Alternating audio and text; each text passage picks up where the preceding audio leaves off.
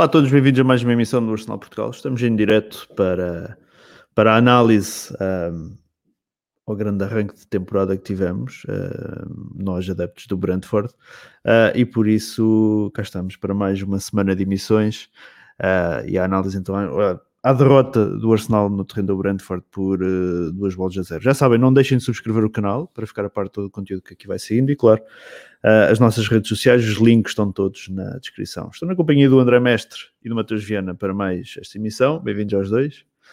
Mestre, nova temporada, agora de forma oficial. Já não existe aquela história que é pré-temporada, que não é a contar, Audi Cup já é só para os outros.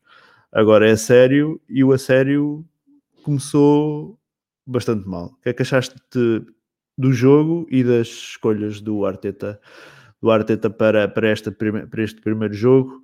Um, a temporada muda, mas parece que as nossas dúvidas sobre quem será o escolhido continuam a existir antes dos jogos. Nós, era aquela coisa o ano passado, a cada jogo que antes de começar nós quase que fazíamos apostas qual seria o 11, as coisas para este ano não mudaram, não é?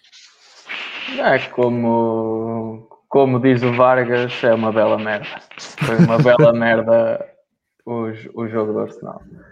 Uh, sim, quando tu olhas para a equipa, aquilo, aquilo que tu parece é que isto é uma equipa dos Jogos Olímpicos sub-23 que está aqui a disputar um campeonato em que o objetivo é, é lutar pelos lugares cimeiros e e é impossível. Com este tipo de equipa que tu metes em campo, tenham qualidade ou não tenham os jogadores, pá, é uma equipa, é como irmos nós, nós os três, irmos para lá jogar e, e esperarem que nós vamos, lá, vamos ganhar e vamos, vamos lutar contra, contra jogadores mais experientes, com mais vontade e, e que querem mais que nós. E, querem, e os jogadores do Brentford neste jogo quiseram muito mais que o Arsenal. Pá, podemos, podemos duvidar daquilo que é a qualidade dos jogadores do Brentford, podemos achar que são uns, podemos, uns podem achar que são muito bons, outros podem achar que são maus, mas que têm mais que tinham mais vontade que, para, ganha, para ganhar o jogo do que os jogadores do Arsenal, isso não, não havia dúvida. A atitude ganhavam quase, ganharam 100% quase das bolas divididas, seja, tudo o que era bola divididas acabava por cair para eles. Tanto os dois golos deles acabam por ser ali umas bolas meio, meio divididas e que acabam por, por darem golo e nós, pá, uma equipa muito inexperiente, em que tu olhas e não há, não há um jogador que tu olhes, é pá, este gajo é, é bastante bom, é um jogador experiente, já joga uma data de tempo em, a nível alto, podemos confiar nele para, para liderar a equipa. Não, não existe, é uma equipa muito inexperiente, ou alguns têm experiência, mas continuam a cometer os mesmos erros ou não deram um salto evolutivo. E depois uma equipa muito jovem em que claramente há aqui uma falta de liderança do banco, principalmente do banco, não existe qualquer liderança do banco. E depois dentro de campo também acho que ter só o Chaka como um jogador que realmente tem alguma experiência, mas com todo o historial que já teve no Arsenal, acho que é muito curto para uma equipa que quer lutar por alguma coisa. Nós vamos ver, vamos ver qualquer equipa sem ser aqui o Brentford, em que não posso, não, não conheço todos os jogadores, mas vamos ver qualquer equipa do campeonato da Premier League.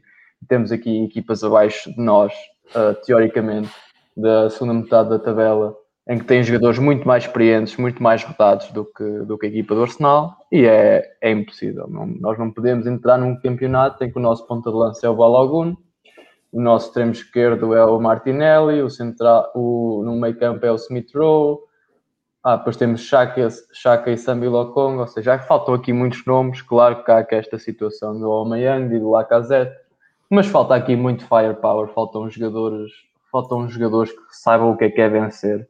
E nós não temos nenhum jogador no plantel que sabe o que é, que é, o que é vencer. Hum, muito bem, Mateus. Uh, tua análise ao, ao jogo e às escolhas do Arteta para, para este encontro.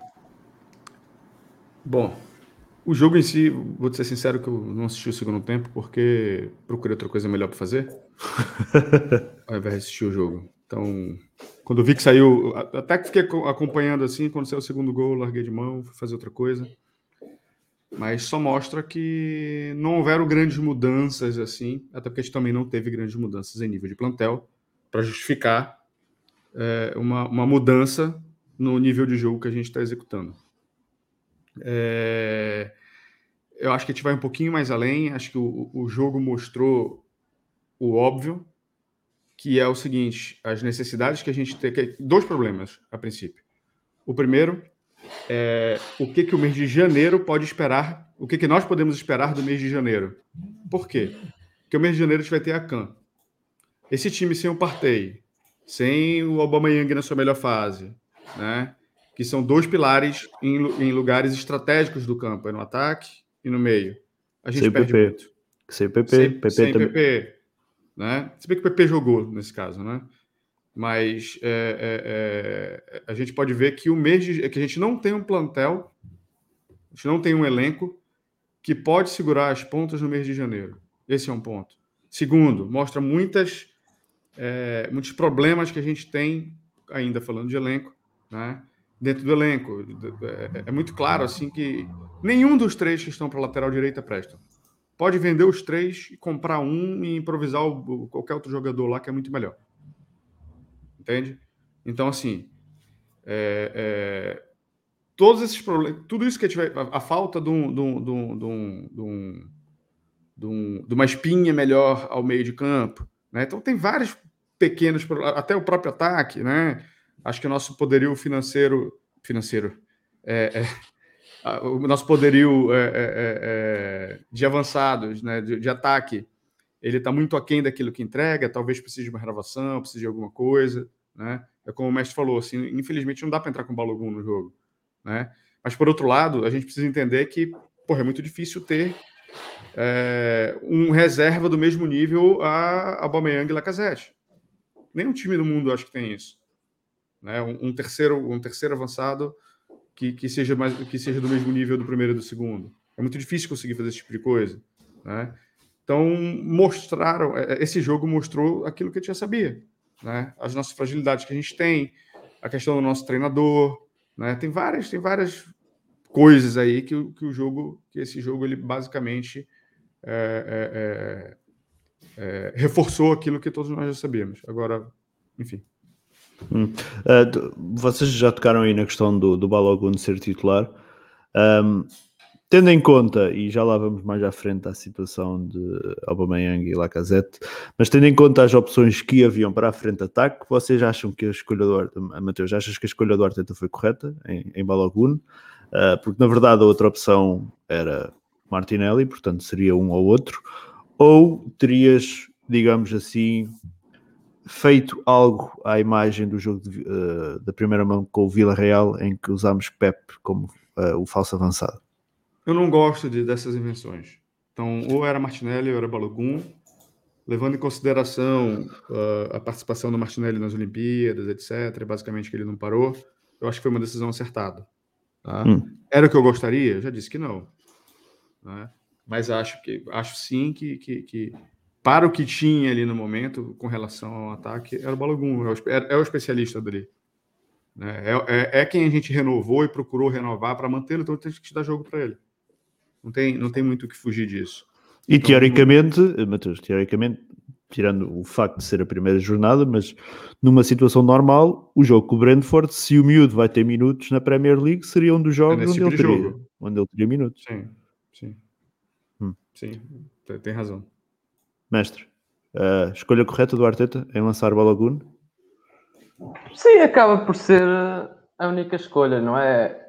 Aquela que era menos, menos invenção, como, como o Mateus estava a dizer, não é? Estar aqui a, a pegar num jogador e a meter ali, acabou-se por meter um jogador que tem que joga naquela posição e que fez alguns minutos na pré-época e que podia ter uma boa exibição, o que não aconteceu, uh, nem esteve em campo quase Uh, mas sim, acho que era a opção mais sensata de, que se podia fazer, meter, não havendo o Nketiah, meter o, meter o Balogun. Hum.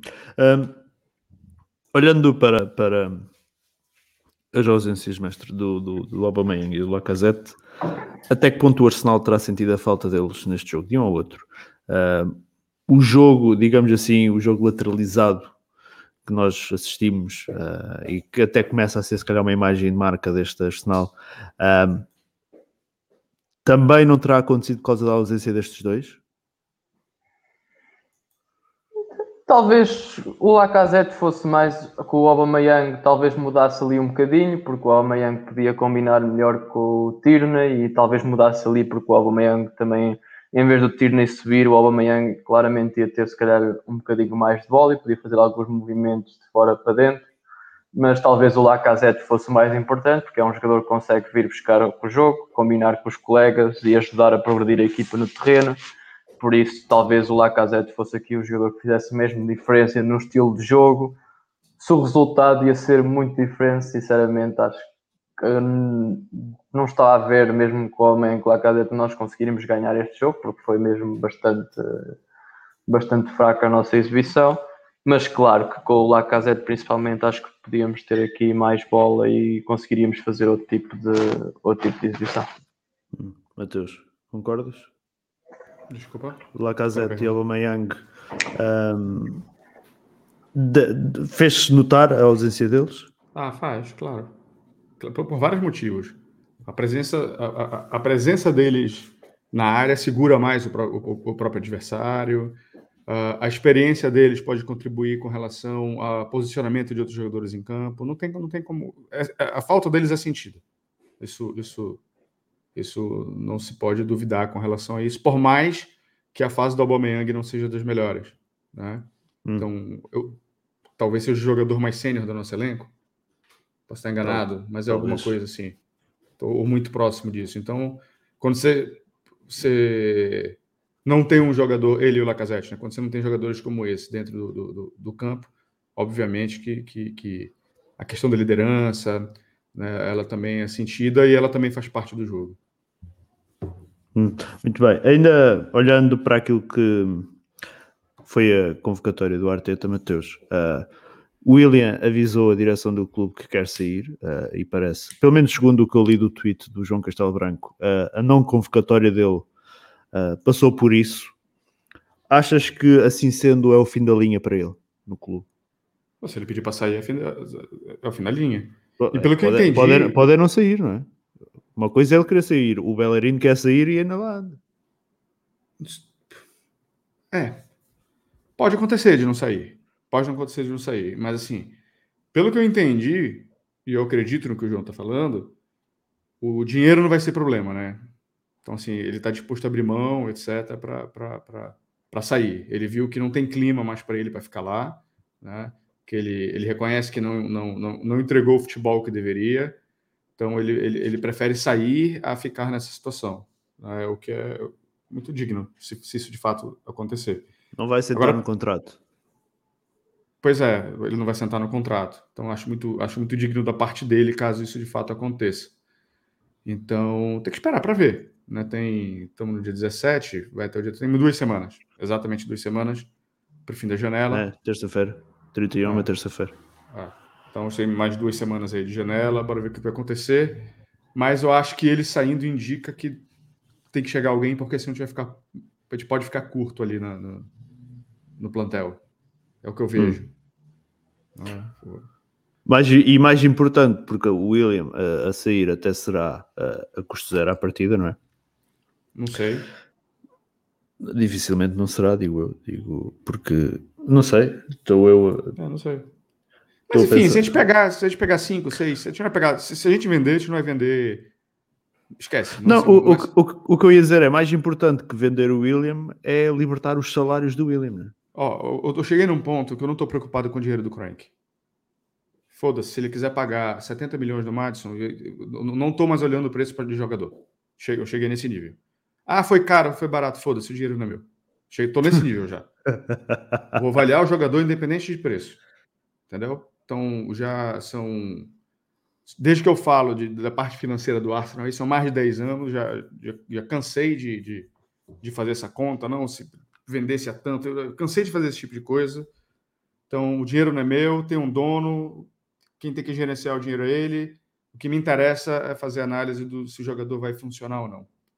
Independente do custo, reitero, o custo não é um problema meu.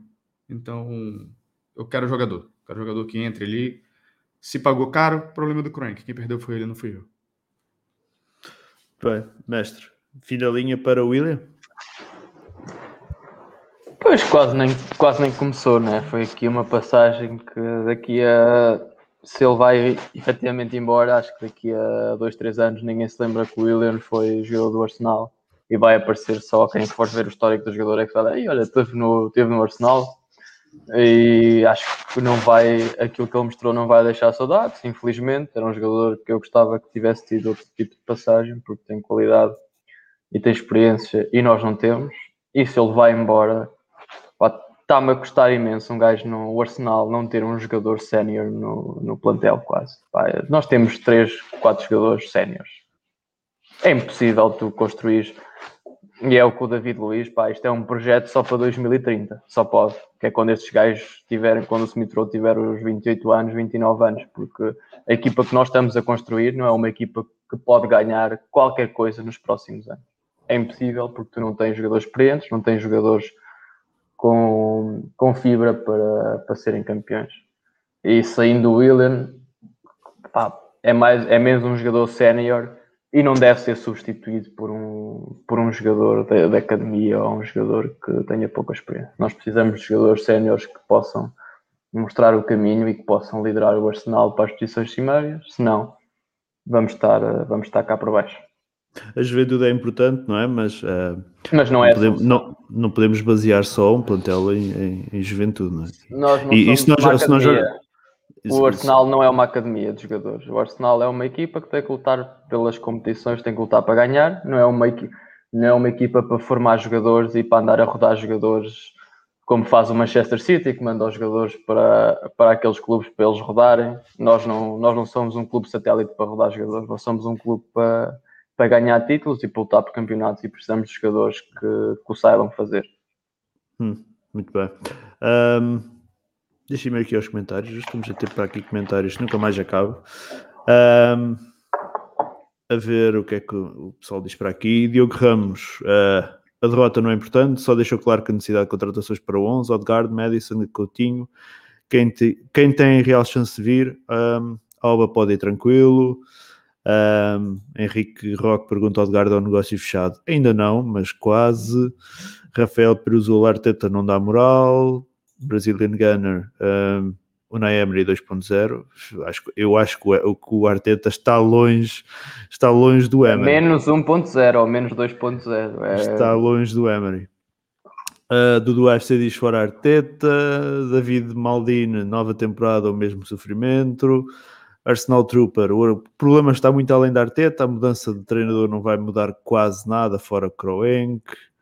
Uh, Gustavo Aruz, Riba, Santa, Gustavo Aruz, Santa Rita, Odegaard, Awara e um lateral direito, será que é pedido, pedido mais, Kroenk? Um, Dots 8 diz, tirando os milhares de detalhes, o Arteta não será capaz de nos levar a um próximo nível.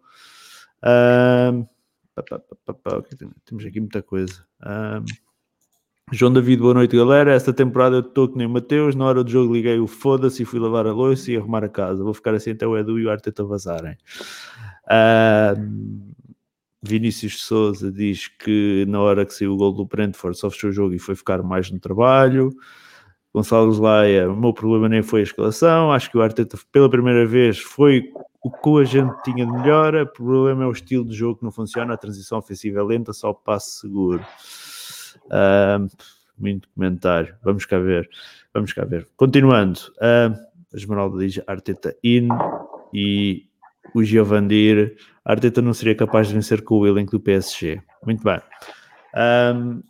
Continuando. Uh, Mateus. Perder um zero ao intervalo. Olhando para o banco de suplentes, o que é que achas que o Arteta poderia fazer? Porra nenhuma, porque basicamente só tinhas o Martinelli e o Saka no elenco. Ofensivamente, não é isso? Se eu não estou enganado, é isso.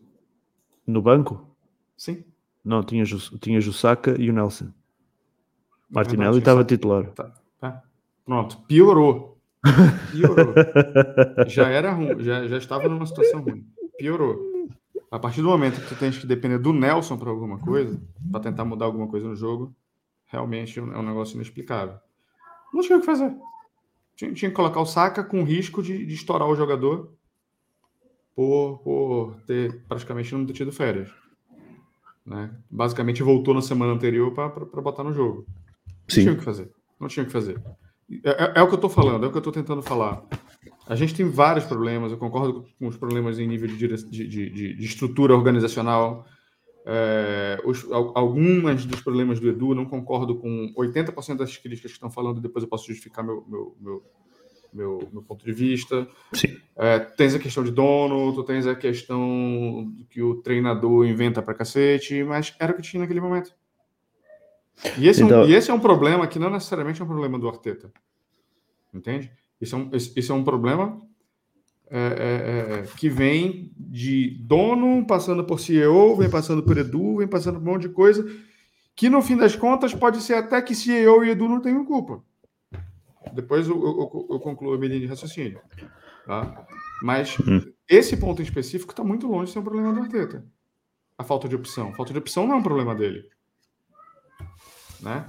Tu pode até questionar se ele consegue tirar o máximo possível de um jogador, dos jogadores. Essa é outra, essa é outra questão, tá? Mas a gente fala assim, ah, vai lá.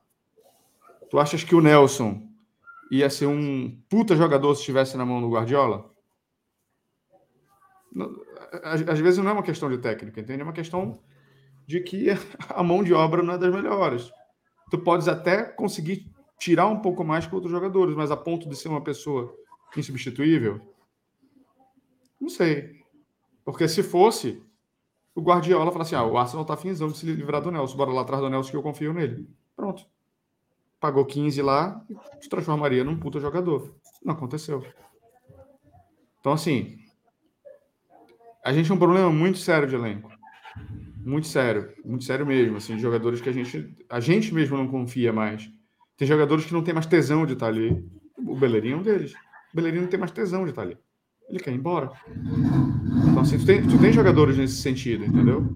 E acho, e acho que isso tudo acaba contaminando o, o, o, o, o que está na mão do, do, do, Arteta.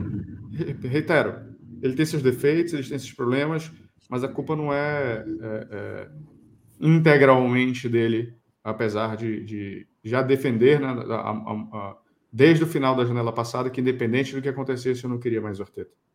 Entende? Mas a gente tem que saber é, é, é separar e, e, e, e, apontar o dedo corretamente na hora que deve ser apontado às pessoas que mereçam ter o dedo apontado. Estavas a falar do Edu, uh, não querendo desviar muito o assunto, Mateus. Mateus, mas... deixa a minha bailarina em paz. Quem é a bailarina? É o bailarino. Ah, desculpa, Esmeralda. Não, não, não tinha percebido a piada. Um, tu achas que então não, não devemos apontar o dedo agora ao, ao Edu? Se queres entrar nesse, nesse tema agora? Se quiseres guardar mais para a frente, podemos guardar não, mais para a frente. Vocês que sabem, não, sei como é que está o teu roteiro aí. Tenho a falar de jogo, basicamente. Depois podemos entrar por aí, então, se quiseres. Ok, não, então podemos depois falar disso. Ok, tá mas já fica aqui assente que um, se quiseres podemos falar da, depois da responsabilidade individual de cada um, um no momento atual. Um, basicamente é isso, não é? Sim, sim. Mestre, olhando para o banco, a perder um zero no terreno do Brentford, um Brentford super motivado a estrear o seu estádio com público, porque basicamente o estádio já, está, já tinha sido estreado, mas não havia público nas bancadas devido ao Covid. Regresso à Premier, à, à, à Premier League, não, mas à, ao principal escalão do futebol inglês, mais de 40 anos depois. Olhas para o banco, tens Saka e Nelson no banco. O que é que tu podes fazer? Pouco, não é? Com o que está no banco podes fazer pouco e com o que está em campo claramente podias fazer mais. Pá, nós vamos aqui olhar para a equipa do Brentford e Onieka, Janel, Pinnock, isto não, não, bem, metade dos jogadores não, nunca jogaram assim num, num clube, não é? Este é o mais alto que eles já, já chegaram. O Ayer já jogou no Celtic, mas de resto os outros jogadores são jogadores que não têm experiência, a maioria deles Premier League, se há algum que tivesse antes de talvez o Janssen, que já jogou, acho eu. Aqui muita, muita influência uh, no, falando no, no, no, plantel do Brentford, uh, no, nos países nórdicos, né? à semelhança do, do, à imagem do seu treinador. Sim, mas não há aqui nenhum jogador também que tu vais ver, opa, é uma grande equipa. Não, é uma equipa bem organizada que se vinha com, vinha com um estilo de jogo, percebeu, percebeu que o Arsenal não ia. A única coisa que eles fizeram foi: olha, temos aqui dois gajos na frente e vocês não vão conseguir sair com a bola. Pronto, acabou.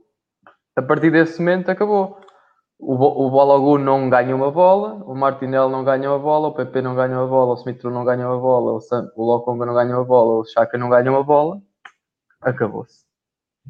E foi, e foi um bocadinho a estratégia do Brentford, era secar ali a construção e depois nós não, não, temos, não temos outra, outra solução. Uh, mas sim, claro que falta muita, muita qualidade no banco. Isto não é um banco de uma equipa que lute por alguma coisa. Este banco não é um banco de uma equipa que lute por alguma coisa. Mas acho que com aquilo que tínhamos em campo, tínhamos de, tínhamos de ter feito melhor frente a esta equipa do Brentford, mas eles ganharam porque foram melhor que nós no dia. Não, não acredito que sejam melhor, melhor que nós, mas foram melhor que nós no dia e tinham muita mais vontade de ganhar o jogo.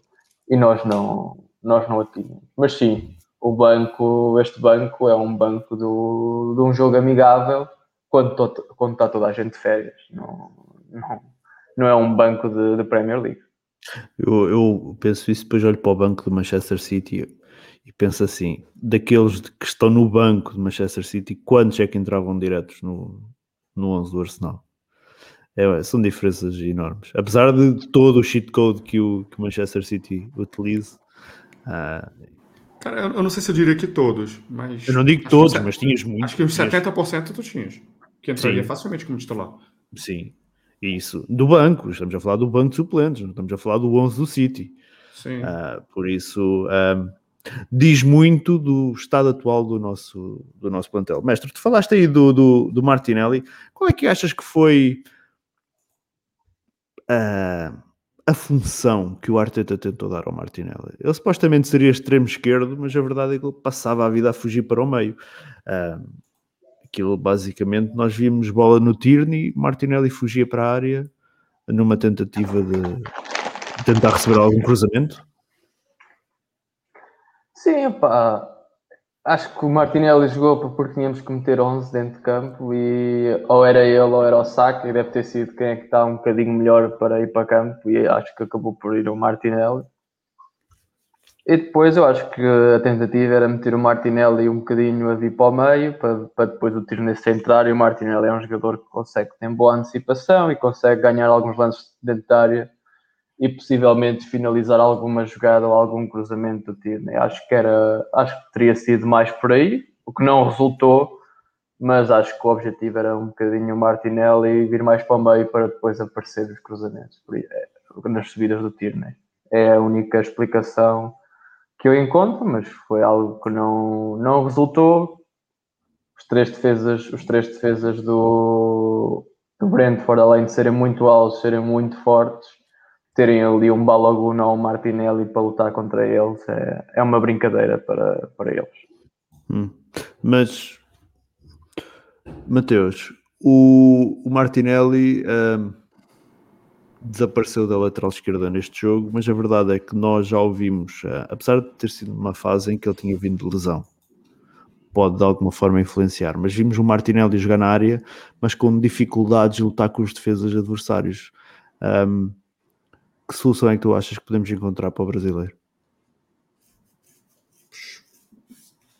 Cara, tem que ver o que, é que eu, eu acho que o Arsenal vê ele a, a, a, a médio, longo prazo como um jogador, como um, como um avançado mesmo. Né? Acho que seria mais fácil ele hoje jogar nas pontas como ele vinha atuando, por vários motivos. Acho que, a, acho que a, a, entrega que ele tem dentro de campo ajuda muito a, por exemplo, proteger a subida do Tierney.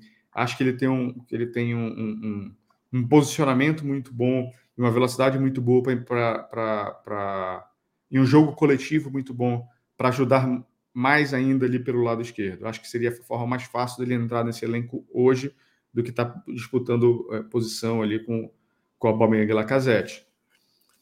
Porém, acho que o Arsenal vê ele dentro daquela posição a, a, a, a longo e médio prazo.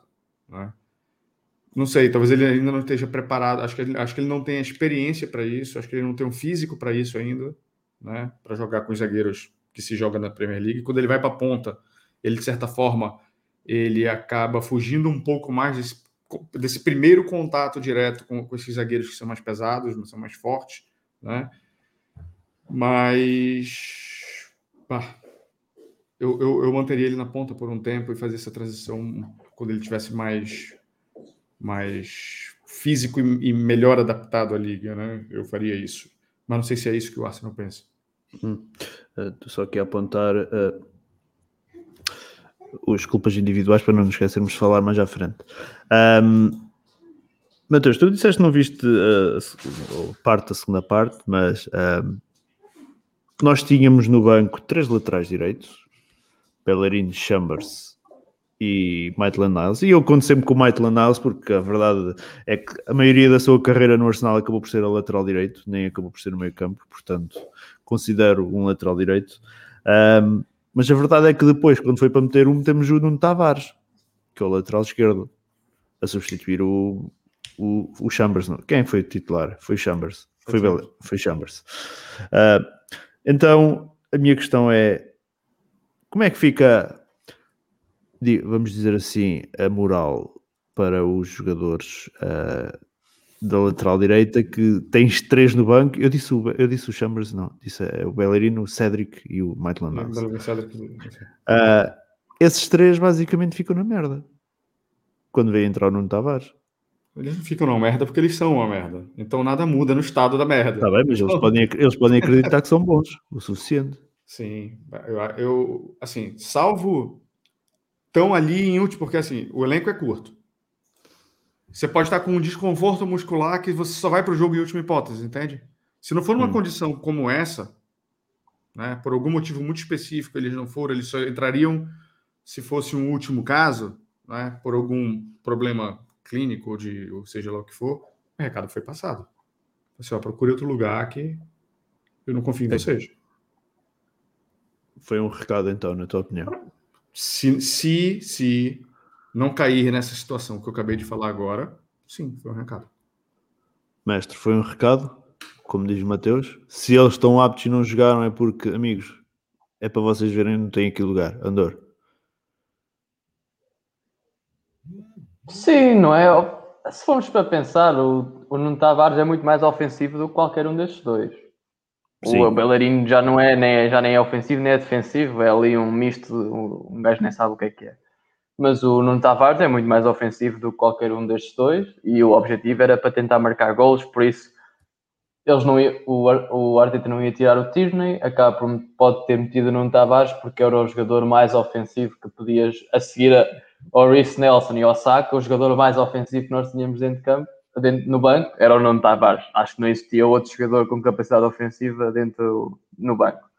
Por isso pode ter ido por aí há essa perspectiva também de não confiar no Cedric ou no, ou no Bellerin, mas eu talvez não vá por aí. Eu acho que foi mais uma opção, porque a seguir ao saque ao Nelson, o jogador mais ofensivo que nós tínhamos era efetivamente o Nuno Tavares e que podia, numa arrancada, podia criar qualquer, qualquer coisa que eu acho que o Cedric e o Bellerin não iam, não iam conseguir criar. Hum, muito bem. Um, uh, mestre, de que forma, estou aqui a tentar ser simpático, de que forma consegues resumir a exibição do Pablo Mari? Mas é para ir um a um, é? não, não, não, não. Fiquei no Mari, porque eu achei que o Mari foi pior em campo deles todos.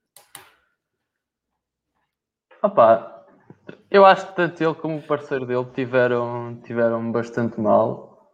Uh, ele teve bastante mal, estava a ser trucidado pelos, pelos jogadores do adversário, mas eu também não achei que o Ben White tivesse estado muito melhor. Acho que os dois, os dois estiveram horrível. O Tierney também não teve bem. O Chambers não percebi qual é que era o, o, o objetivo dele estar em campo. Não atacava, não defendia.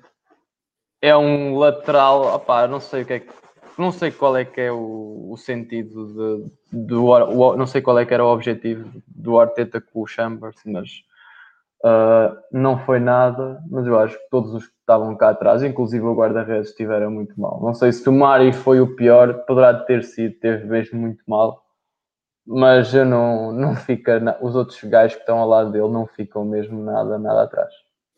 Hum. Mateus, Mari. Cara, minha avó é mais rápido que ele, velho. e ó que a veinha tá chegando nos 90. é muito fraco.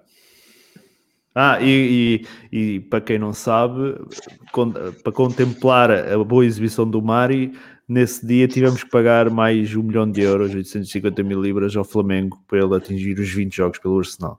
Basicamente, a cada 10 jogos nós pagamos um milhão de euros até atingir os 8 milhões de euros.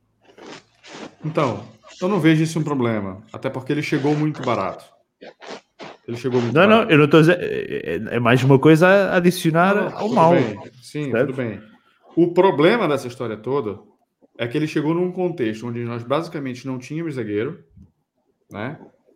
E eu penso eu que ele está jogando muito além do que ele deveria estar jogando. Isso é o problema. E aí faz com que o problema se agrave, porque você fica puto de ter que pagar para ver uma atuação ridícula como ele fez.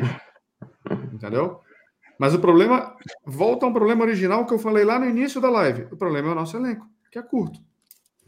Esse é o problema. Né? Agora, tu queres meter uma linha alta de zagueiros, jogando com um zagueiro lento, que é o Pablo Mari, não tem como dar certo. Ele vai levar a bola na costa toda hora. O lance do segundo gol foi ridículo.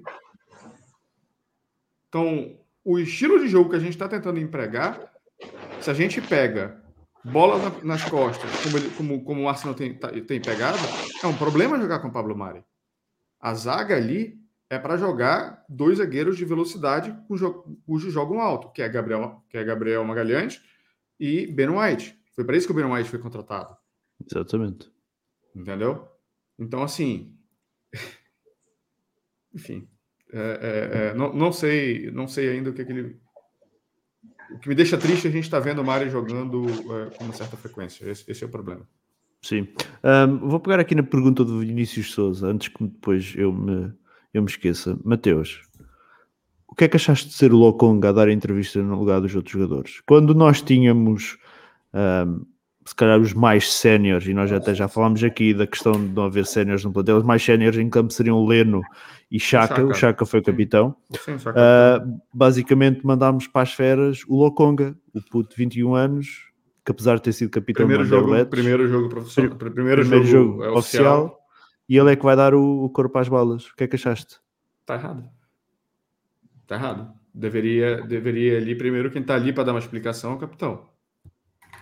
A não ser que tenha algum motivo por trás com que não fizesse com que ele fosse falar. Né? Mas quem, quem deveria estar ali, sem dúvida nenhuma, é qualquer pessoa menos o Lukonga. Isso é muito simples para mim. Né? Nem ele, nem Ben White tem ainda o que falar a, a, respeito do Arsenal. Até o Martinelli poderia estar lá no lugar da Lokonga, que já seria um absurdo, mas seria é, é, mais tolerável do que ver um recém-chegado, jovem, né, indo lá e dando cara tapa para dizer o que está acontecendo. Está errado. Quem autorizou isso está mais errado ainda. Hum, muito bem. Um, mestre, queres dizer alguma coisa do Lokonga dar a cara? Acho que não, não tenho nada a adicionar ao que o Mateus disse. Acho que concordo plenamente. Hum, muito bem. Um, continuando. Uh, vamos aos, aos golos. Um, eu regressei aqui aos frames dos golos. Primeiro golo. Isto é, é o momento, como é que é? Uh, TVI 24, ou o que é? Não é? Eu disse, uh... É que eles veem os golos, não é? É que eles analisam frame a frame. Um, primeiro gol, então, um, tivemos o alívio do Chambers ali junto ao, ao, à linha de fundo com o Ben White. Uh, a bola sobra aqui, eu não consigo ver quem é o jogador um, do, do Brentford. Um, com o PP ali no meio. Uh, e depois, aqui já a parte final do lance, que é para golo. Mestre, primeira questão. Neste frame aqui, achas que o PP, uh, ah, de alguma forma, também tem culpa no golo? Ou poderemos dar a responsabilidade total ao Chambers que estava junto à linha de fundo? Não me lembro, pá, não me lembro muito bem do, de como é que estava posicionado. Isto está um alívio, não é? Um alívio e a equipa É um tem tendência- Isto é um alívio. O PP provavelmente está, a- está a subir e ali não tem que estar em cima do homem. Ele não tem, não está, não tem que estar a marcar o terceiro defesa central dos, do, da equipa adversária. Ah, a equipa foi um, um mau alívio e acaba por pôr a, a equipa em dificuldades. Agora, se o PP tem culpa ou não, não, não sei. Acho que têm todos culpa, mas aí acho que não há um alívio. Ele não tem que estar a cobrir o, o central esquerdo da, da equipa adversária. Hum. Mateus, queres atribuir algum gol, ah, algum gol, alguma culpa a alguém? No primeiro gol. três gols ao Arsenal. Culpados no primeiro gol do Brentford. Acho que os dois. Tanto o Chambers, que Hum. deveria ter subido a linha logo, quanto o PP, que vendo a posição do jogador deveria estar cobrindo melhor a. a- Volta lá no freio. Aqui. Sim, é, é, porque até de certa forma. É difícil, cara. Porque se o, se o Smith Rowe fecha também, tu tens o jogador que está à frente do Smith Rowe, é, é, é, de certa forma estaria mais, mais solto, né? Bah, não Hum. sei, cara. Não sei. Acho que foi um, um- Acho que é meio que geral aí o negócio. Eu vejo, eu vejo falha de posicionamento do PP vejo falha que, que a, a linha do, do, do- do- da zaga, que, que de certa forma inclui o Chambers, não, não, não tá mais em cima, mas também a gente precisa ver em que velocidade isso aconteceu também. Às vezes não dá tempo de, de chegar rápido ali onde ele estava, entende? De armar a defesa. no- se foi, eu lembro que foi um chutão de uma bola de linha de fundo que ficou na Sim. dúvida se saiu ou não. Foi né? Exatamente. Agora, eu não sei quanto tempo a bola demorou para chegar no, no, no, no pé de quem recebeu e quanto tempo ele ficou com a bola no pé. Olha, tu consegues ver aqui nos frames dos segundos. Aqui o alívio aos 20 segundos, depois aqui o cabeceamento aos 22. Então, tudo bem. Isso aqui ele. ele ah, ele, ele cabeceou e entregou para quem está na ponta, é isso? Aqui, exatamente. Que depois o remate é aos 20 segundos. É entre este alívio e o remate são 5 segundos. Volta lá, volta lá. Entre este alívio aqui e este Tá. remate, que é o Então- remate para gol, são então- 5 segundos. Eu vejo, eu, vejo, eu vejo uma falha de posicionamento do Chambers. Volta lá. Eu te digo por quê. Porque o Chambers está marcando bem White. É isso que está acontecendo. Tá vendo? O Chambers está a marcar o Ben White, sim.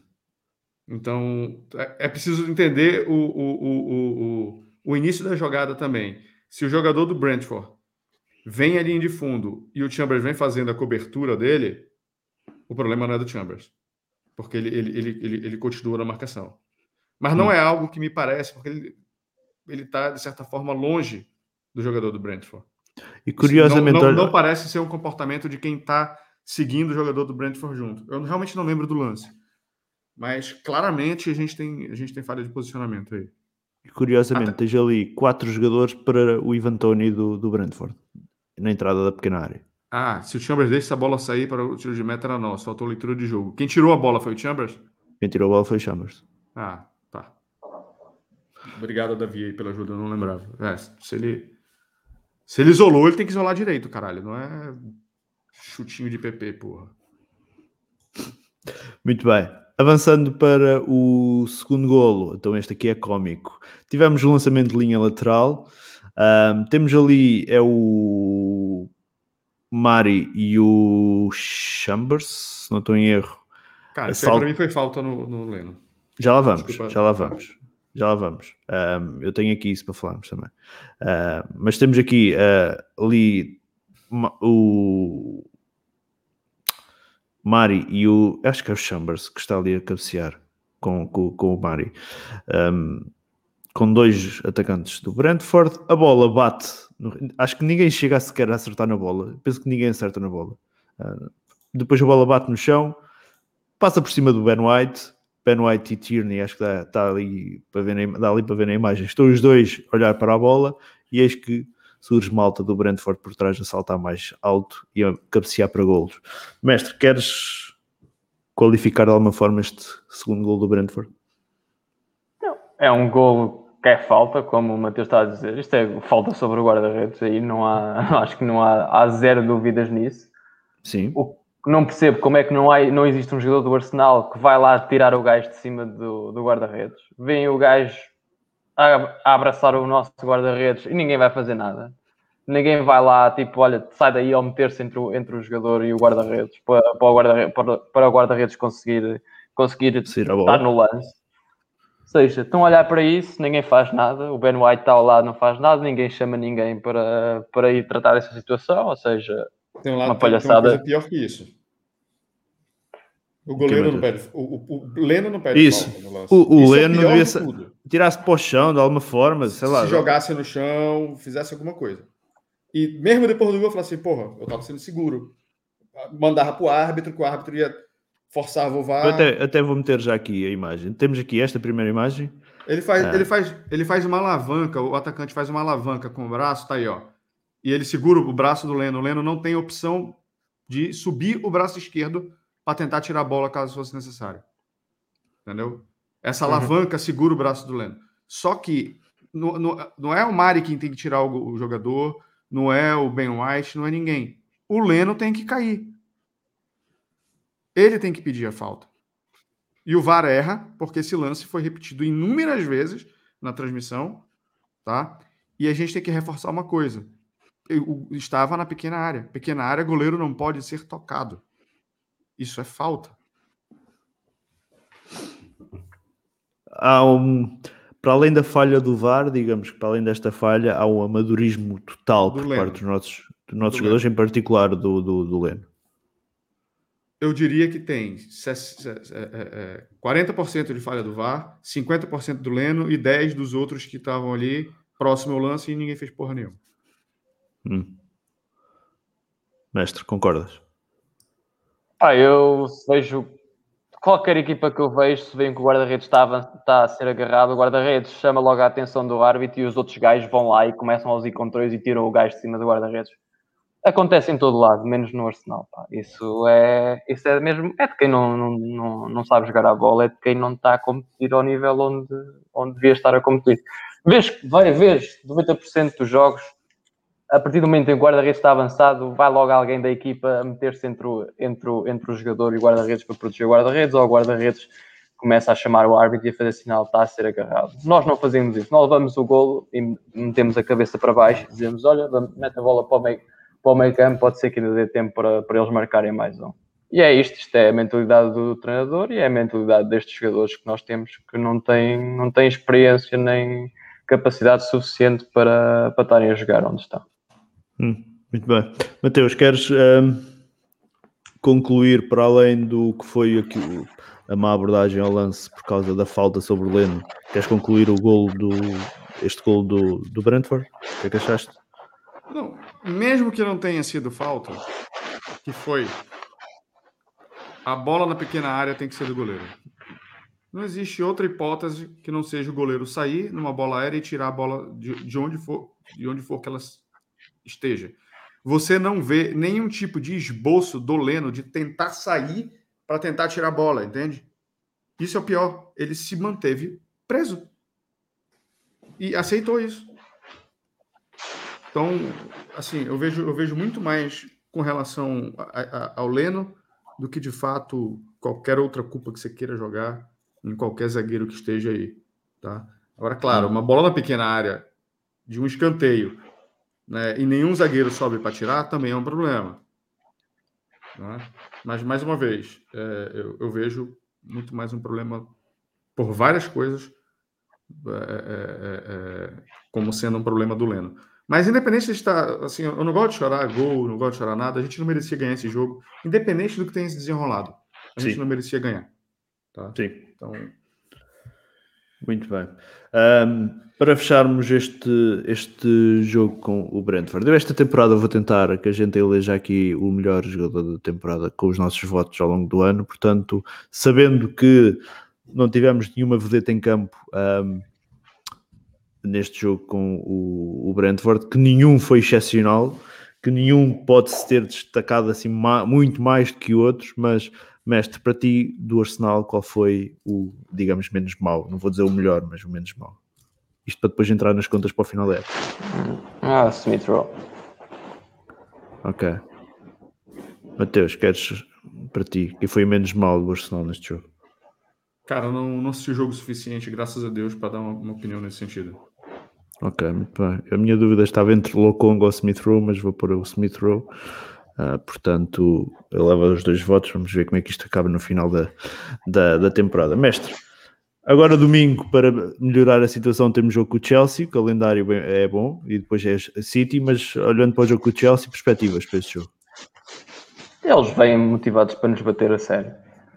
Acho que se há coisa que eles não veem é com alguma incerteza ou alguma insegurança frente ao Arsenal. Eles vêm para nos bater e vão nos bater com força e nós vamos sentir muitas dificuldades. Acho que não vamos conseguir, sinceramente, acho que não vamos conseguir trazer nada. Em épocas passadas já correram, já correram bem para nós frente ao Chelsea, mas sinceramente acho que desta vez acho que vamos ser, vamos ser comida cebolada, vamos, vamos ter muitas dificuldades e acho que vamos sofrer uma derrota. Hum.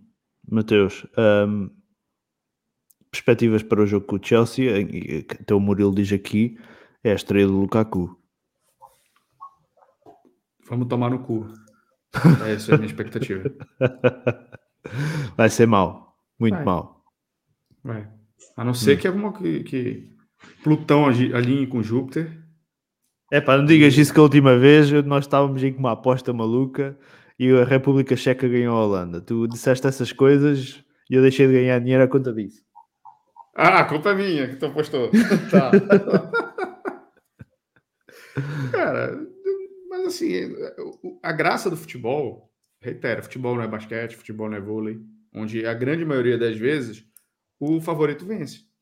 Futebol tem disso, cara, pode acontecer. Pode, hum. probabilisticamente. Baixa. Essa é a probabilidade. Baixa, mas pode acontecer.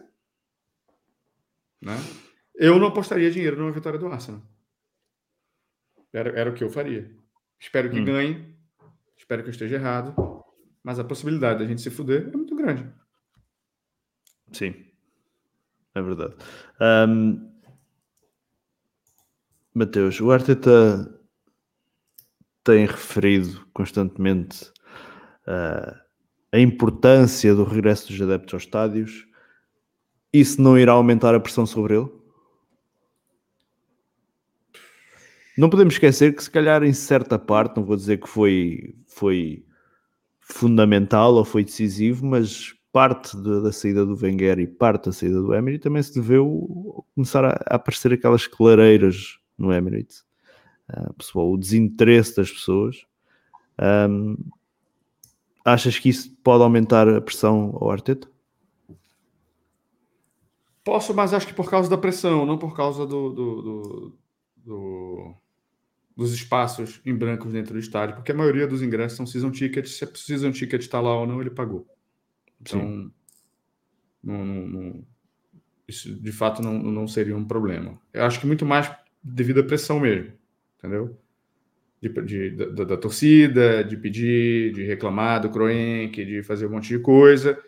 E aí é muito mais fácil é, a gente sair pela tangente, que é trocar um técnico né, ao invés do, do dono vender o clube para outra, outra pessoa que esteja mais interessada. Né?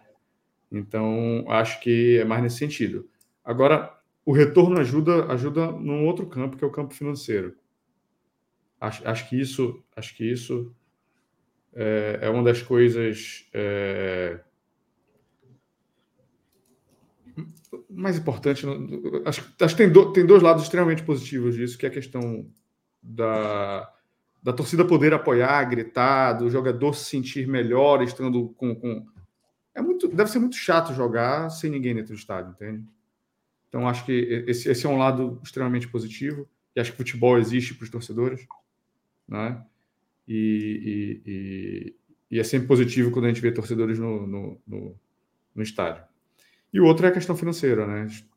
Acho que isso, acho que isso vai ajudar bastante o, o próprio Arsenal, os outros clubes. Acho que na medida que a vida vai voltando ao normal, né, a gente pode projetar melhor a, a, a, financeiramente o, o, clube. Muito bem. Uh, mestre, aumenta a pressão sobre o Arteta?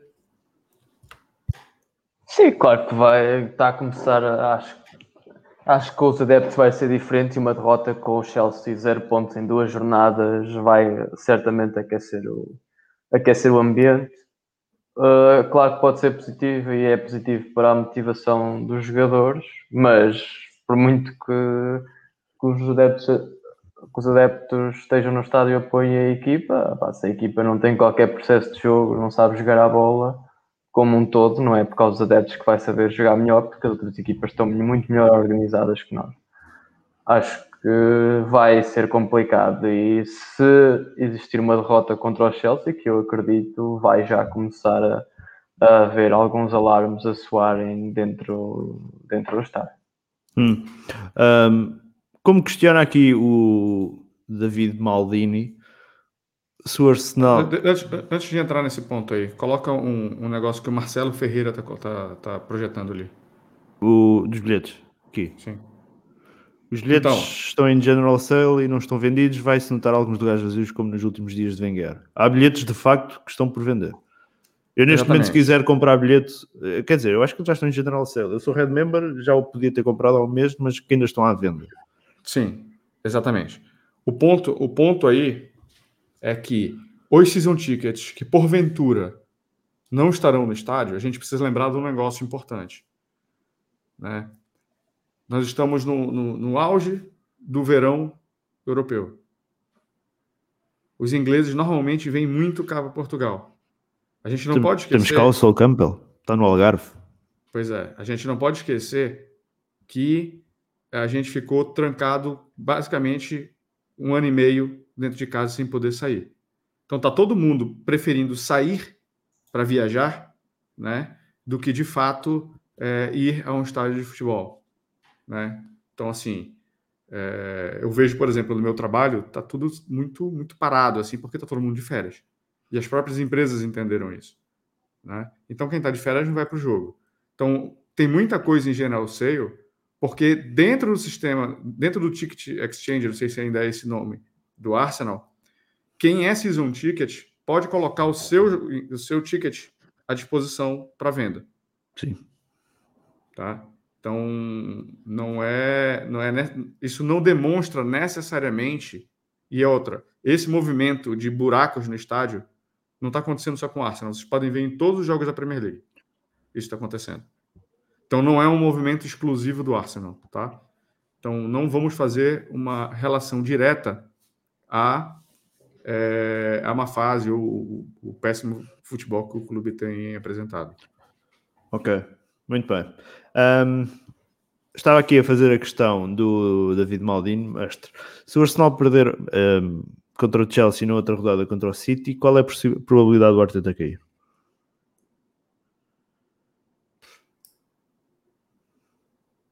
Estás, estás em mudo, estás em mudo. Ainda bem. Eu já vi o Arteta perder não sei quantos jogos seguidos, não ganhar a Brighton, a Norwich e não sei o que, a Burnley e, e ficar, por isso acho que a probabilidade de ele continuar é bastante grande. Hum. Matheus. Infelizmente. Eu espero que seja total. Porque eu já não queria o Arteta. Só que se isso acontece nesse momento, é para mandar o Croen, que eu seja lá o Edu, não sei quem é responsável por isso. Tudo embora. Puta que o pariu. Tem algum barulho estranho no fundo, não sei de onde está vindo. Não sei. Sou eu? O mestre? Era o mestre. É do mestre. Então. se você troca de, de se você troca de treinador depois da terceira rodada da Premier League, Sendo Dá um que você sinal. teve o verão inteiro. Claro que é um mau sinal. É um, um, um, problema muito sério de planejamento. Mas pode salvar uma temporada ainda, não? Não, pode. Mas puta que pariu. Precisou de quatro, de quatro rodadas do início da temporada para ver que não ia dar certo? Pelo amor de Deus. Hum. Quem deixou chegar nesse ponto merece, merece se fuder. Né? Na boa. Então, assim, quando, quando saiu a notícia do, do, do Conte, e acho que tu brincou lá com o print do Arsenal no, no grupo lá, dizendo que, que ele tinha sido saído, veio ah, puto na mesma hora. assim, caralho, velho. Os caras Era- fizeram essa. Era um Photoshop do Twitter, do- de um tweet do Arsenal a dizer que o Arteta tinha sido despedido. sim. Assim, porra. Ou agora vai até o final, ou sei lá, enfim, não sei. Não sei qual seria a situação, mas, mas enfim. é, é, é, cara, mostra uma falta de planejamento e de competência muito grande. Né? Mas Hum. eu não gostaria do Arteta. E já vem falando isso, olha, independente se. Lembra dos cenários? Ah, e se ganhar a Europa League? Se chegar em top 4? Tu não acha. Aliás, o Ricardo de- defendia que ele tinha que ficar. Né?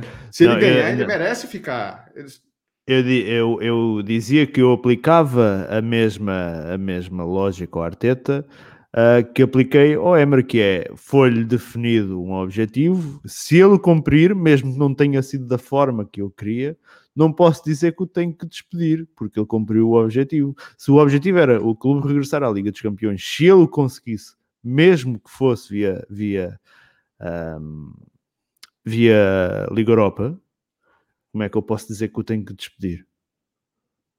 Pois é. Então, assim, o, o- eu, eu já defendo essa saída há muito tempo, mas é, vocês têm um ditado aqui em Portugal que no Brasil diz o seguinte: antes tarde do que nunca. Mais vale tarde que nunca. Antes tarde do que nunca. Espero que aconteça. Se, se para isso for necessário a gente pegar duas porradas do Chelsea e do City, que aconteça. Atenção, não estou torcendo contra o Arsenal. Jamais Sim, faria isso, São coisas diferentes. tá? Mas, enfim. Estava aqui à procura da imagem, mas não, não encontro, Mateus. É só tu entrar no- nas imagens do grupo. no Pois, grupo- mas eu não encontro. Eu estou aqui nas imagens de facto, mas não encontro. Ahm, bela merda. Não sei se. Ah, espera aí, se calhar eu publiquei aqui. Deixa-me experimentar já agora. Ah, porque aproveitava e mostrava ao resto das pessoas. Não sei se, se, se me publiquei aqui. Ah, Dá-me só um minuto, só um minuto. Pá, pá, pá. Se calhar não. Pois, não tenho aqui. Não publiquei aqui e não encontro no grupo do WhatsApp e pensava que tinha no grupo do Facebook e também não tenho. Não consigo. Ahm, se entretanto encontrares aí, avisa Mateus que eu, ahm, que eu vou aqui passar a, a algumas Não, das é, é- é basicamente um daqueles posts do Arsenal. Do tweet. Deve, yeah. deve ser o post, que, o post que o Arsenal fez quando ele declarou que o Arteta tinha sido contratado. E passaram no Photoshop lá dizendo que ele, que ele tinha saído do tinha sido demitido. Ahm, algumas das reações ao jogo com o, o, o Brentford.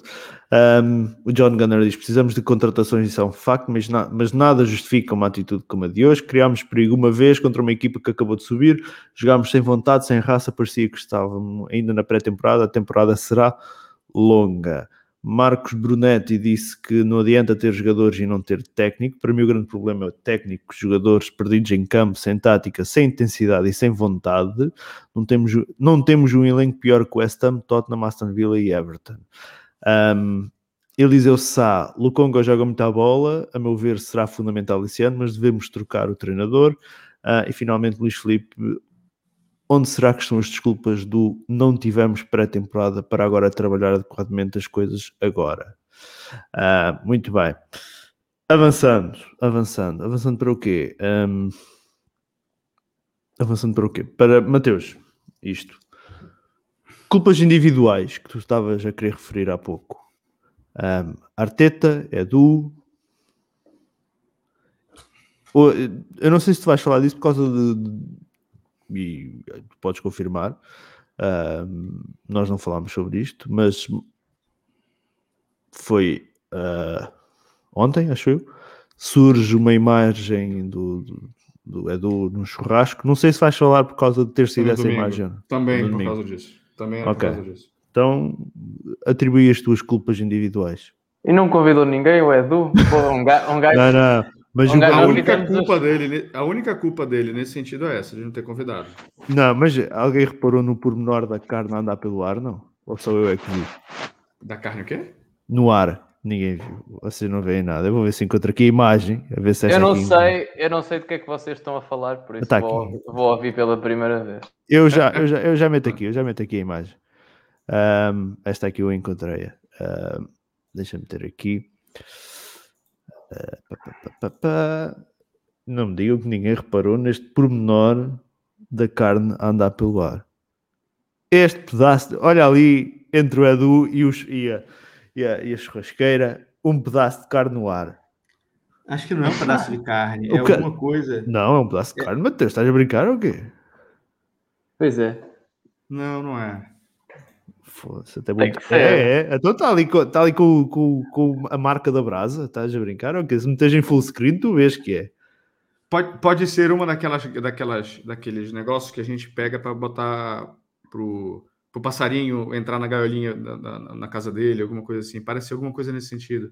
Ele não tá no movimento de quem tá jogando a carne para cima para pegar e botar na grelha, por exemplo. Nós já aqui estamos Ele a tá discutir, a movimento. forma, a forma como é do grelhar carne. Isto é um, um deepfake, é um deepfake. A próxima vez não chamo o Tão para grelhar, chamo o Edu, oh Mateus, já? Mas fala lá, fala lá. Também vais falar eh, em parte relativo também a esta imagem, é isso? Sim, também. Hum. Assim, não, tô aqui para fazer uma defesa por ninguém, até porque eu não recebo dinheiro de ninguém, né? Mas a gente é, tá tentando arrumar algumas justificativas para essa inércia na janela e tentando segurar em situações que são meramente ridículas, né? Ah, o Edu tá viajando. Porra, qual o problema? Todo mundo tem férias. Se ele não está no. Veja, assim, ah, mas ele poderia estar, tirar as férias não na janela, e sim no jogo. Aí, se ele não está num jogo, fala assim, ó, descaso, não está num jogo, está viajando. A gente sempre vai arrumar alguma situação para criticar a pessoa. Certo? Isso faz parte, isso é inerente a nós, pessoas. Né? E, e, enfim, esse é um ponto. As questões das viagens. E acho que a gente até discutiu isso no passado. Tá? Mas é como eu falei, é, é o tipo da coisa que se resolve por WhatsApp, cara. Ah, sabe aquele contrato, aquela proposta que a gente mandou? Quem faz a proposta não é ele, ele está ali na mesa de negociação. Né? Você tem pessoas que são responsáveis para estruturar a proposta. Essas pessoas estão trabalhando. Ele está ali o seguinte, direto com a gente. A gente, ó, sabe aqueles 35 milhões pelo, pelo, pelo Odegar? Porra, não dá 35 tem que pegar um pouco mais. Aí ele tem que. Aí ele entra em cena. Isso tudo no Zap tu resolve, cara. Hum. É assim que as coisas funcionam. Passou da época do fax. Você manda uma proposta por e-mail. Tá? Então, não, não, não, não vejo um problema nesse sentido. Segundo, o cara fez um churrasco no domingo, caralho. Qual é o problema do cara fazer um churrasco no domingo, porra? Não vejo problema nenhum com relação a isso. Ele fez um churrasco no domingo. Você quer o quê? Que ele vá, que esteja no escritório trabalhando no domingo? Você estaria os sete dias da semana, 24 horas por dia, dentro do escritório da sua empresa? Não. Agora a gente cobra que ele esteja, porque futebol envolve paixão. Mas a gente precisa ser racional nessas horas. Pode criticar um monte de coisa. Porra, não tá vindo jogador e eu vou chegar no, no, outro mérito aí. Tá? É, pagamos caro no Ben White. Acho que algumas escolhas com relação ao que ele está entregando, tu pode, tu pode, de certa forma, é, é, atribuir culpas ou não concordar, né? mas, de certa forma, atribuir esses nomes ou responsabilidades parcialmente a ele e parcialmente ao treinador. Que ele entrega o que o, joga, o, que o treinador pede. Né? Então, partida, sim. Sim. Se ele não concorda e vê que está indo pelo lado errado, ele tem que chegar no treinador e falar: pera lá, não é por aí. Então, se chega um jogador ali, é porque os dois aceitaram. Então, os dois são, podem ser responsabilizados por isso. Esse tipo de coisa a gente pode questionar. Entendeu? Agora, se ele está fazendo churrasco no domingo, se ele está viajando, caralho, as pessoas têm férias. Tá? Agora entra ao lado juvenil do Arteta, que é não é possível que ele não esteja sendo brifado pela, pelas relações públicas do Arsenal que isso está pegando muito mal. Ele tem que chegar com a mulher dele e falar assim: ô caralho, para de ficar postando essas porras no story de Instagram. Que isso está me prejudicando. Isso é o mínimo, esse é o passo zero. Se está pegando mal, eu acho que ele tem o direito de fazer isso. Mas tem quem julgue que não e que isso está pegando mal. Se isso está pegando mal, eu não vou para esse atrito direto com a torcida. Eu simplesmente não me exponho. Isso é simples. Isso é básico. É impossível que ele não esteja sabendo disso. É impossível. Sim, Entende? ir às redes sociais não, não, basta, basta ir às redes sociais, não é? Pode. Exatamente. Então, pegar, tem que pegar. A, a, bom, enfim, agora. Porque da mesma forma que nós vemos, eles também veem. Não, as redes sociais são claro, iguais para todos. Exatamente. O Arsenal sabe disso. O Arsenal está sendo brifado disso. Eles sabem desse tipo de coisa. Não é possível que não saiba desse tipo de coisa. Então, é, é, é, meio infantil dele permitir que esse tipo de coisa aconteça. Acho que a melhor coisa que ele poderia se fazer é, se quiser continuar fazendo, cara, não expõe. Não expõe. Simples assim.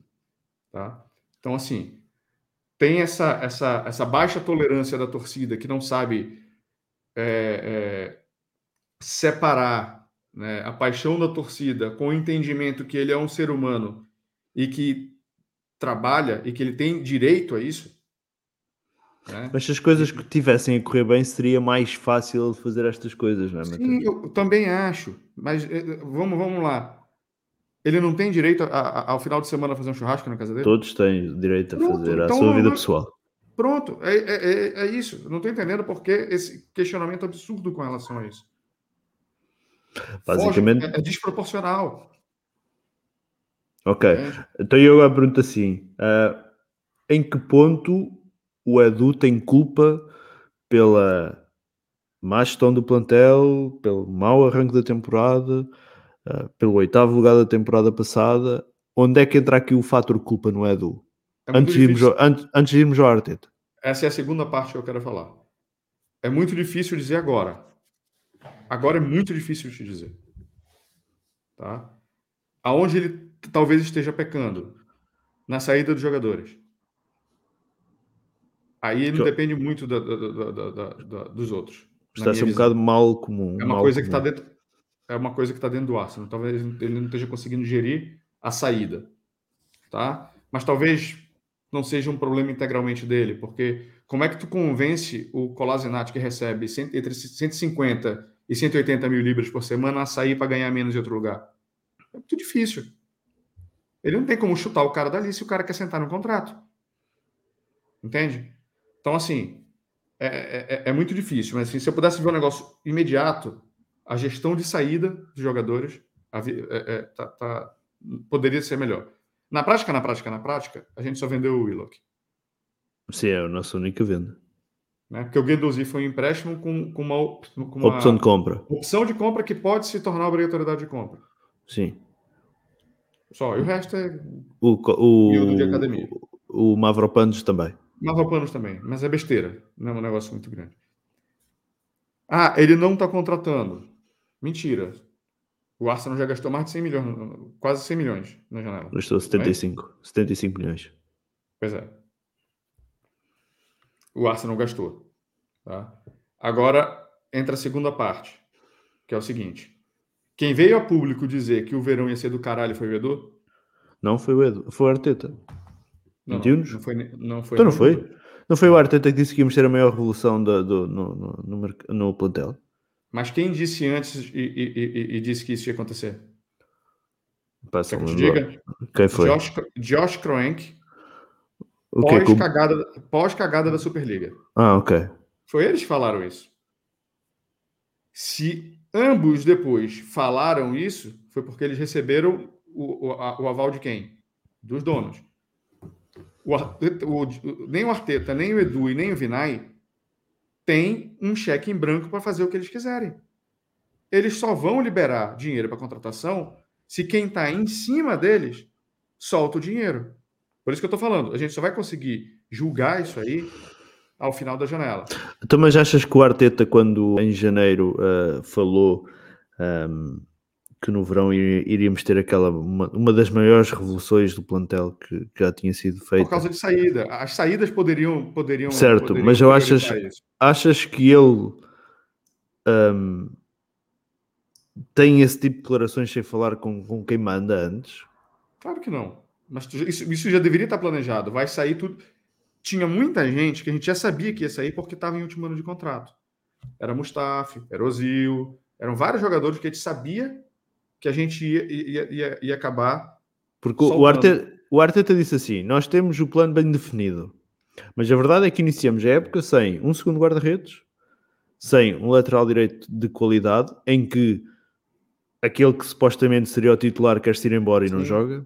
Sim. Jogamos só com o Smith Rowe como médio ofensivo e todos nós sabemos, e é público, que o Smith Rowe tem N problemas físicos, nem é pela qualidade dele, mas sim pelas questões físicas, que não pode ser o único para aquela posição. Tudo bem, vamos falar Temos genericamente. Um... Se a gente falar de posição por posição, eu não vou conseguir concluir o raciocínio macro. Tu estás entrando hum. no micro de posição por posição onde a gente tem problema.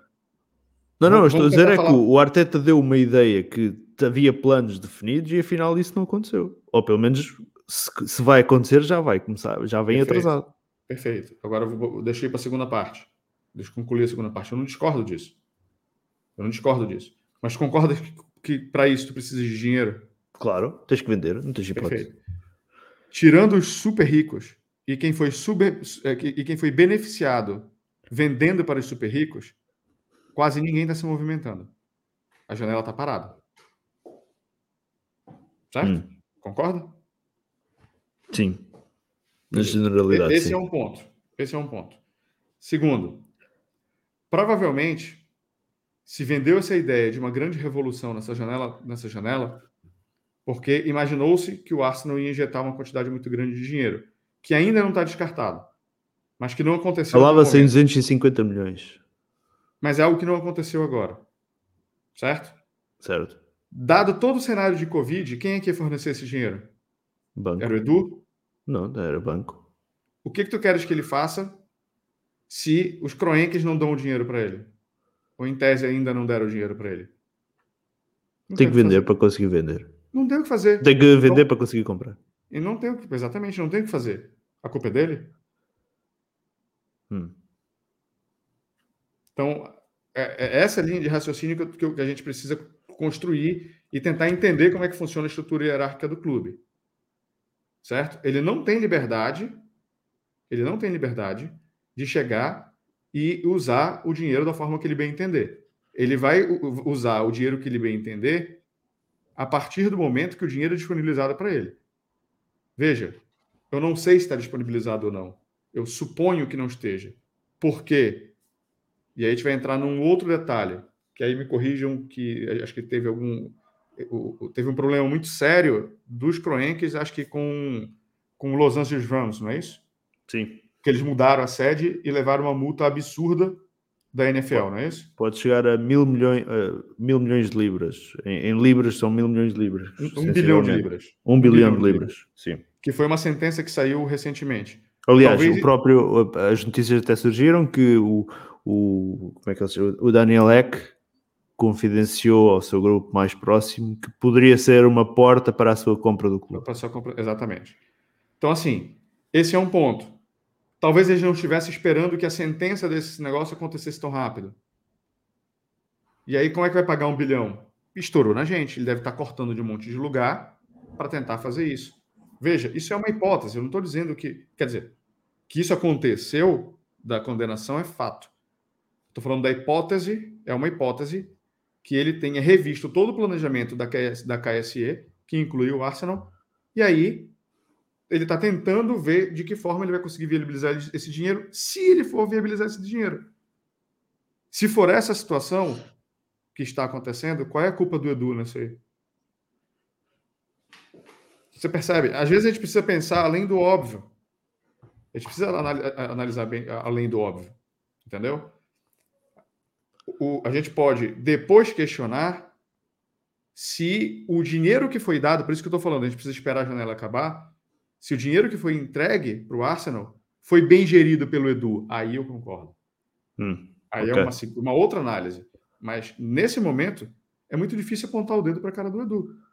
Agora, ele precisa ser, ele precisa ser chamado a atenção pelo, pelo, pelo diretor de relações públicas do Arsenal falar assim: cara, segura tua mulher, Pro bem de todo mundo. Deleta a conta do Instagram dela. Ela tá doida. Bloqueia essa porra por um tempo.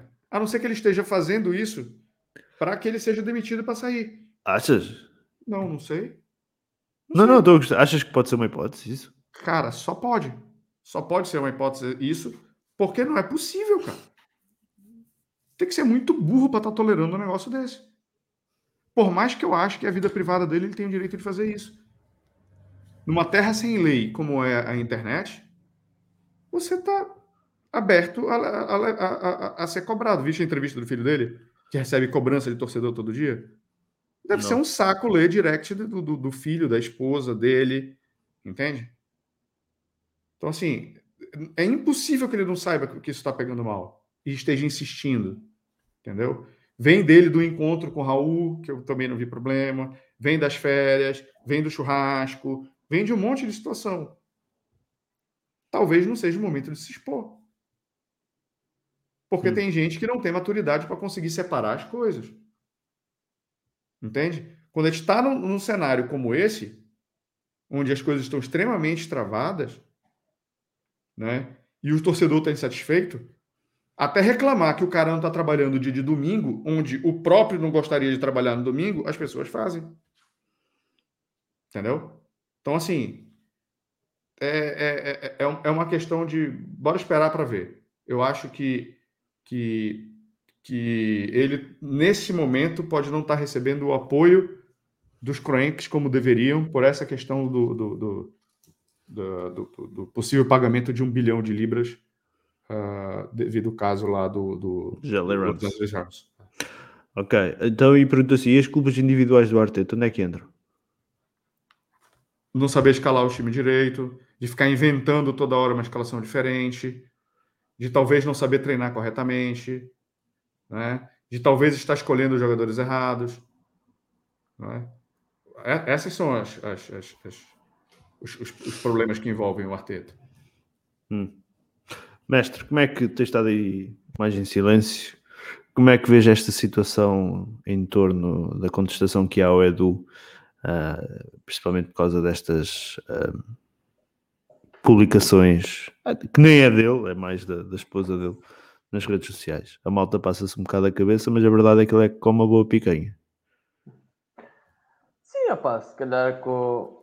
se já se percebeu que está-se a tratar um problema, se calhar pá, eu não acredito muito ter que mudar aquilo que eu sou ou aquilo por causa que estou a afetar os outros, ou os outros é que estão a ser afetados, o problema é dos outros, não é meu neste momento o problema não é dele, o problema é dos outros, os outros é que estão a criar o problema, não é ele.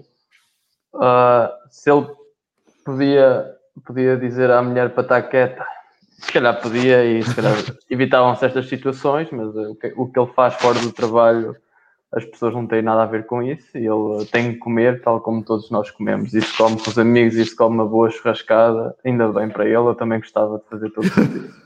Uh, Agora, depois, quando, quando fechar aqui a janela de transferências e os resultados do Arsenal durante a época não se comprovarem, aí sim, claro que tem que ser criticado. Agora, não é estar a criticado porque ele está a fazer fora, fora, fora do trabalho. Acho que isso não, não, tem, não tem sentido nenhum. Em termos daquilo que é os resultados, acho que toda a gente, toda a gente está mal. Ele está mal porque se atravessou com este treinador que eu acho que não, que não se devia atravessar.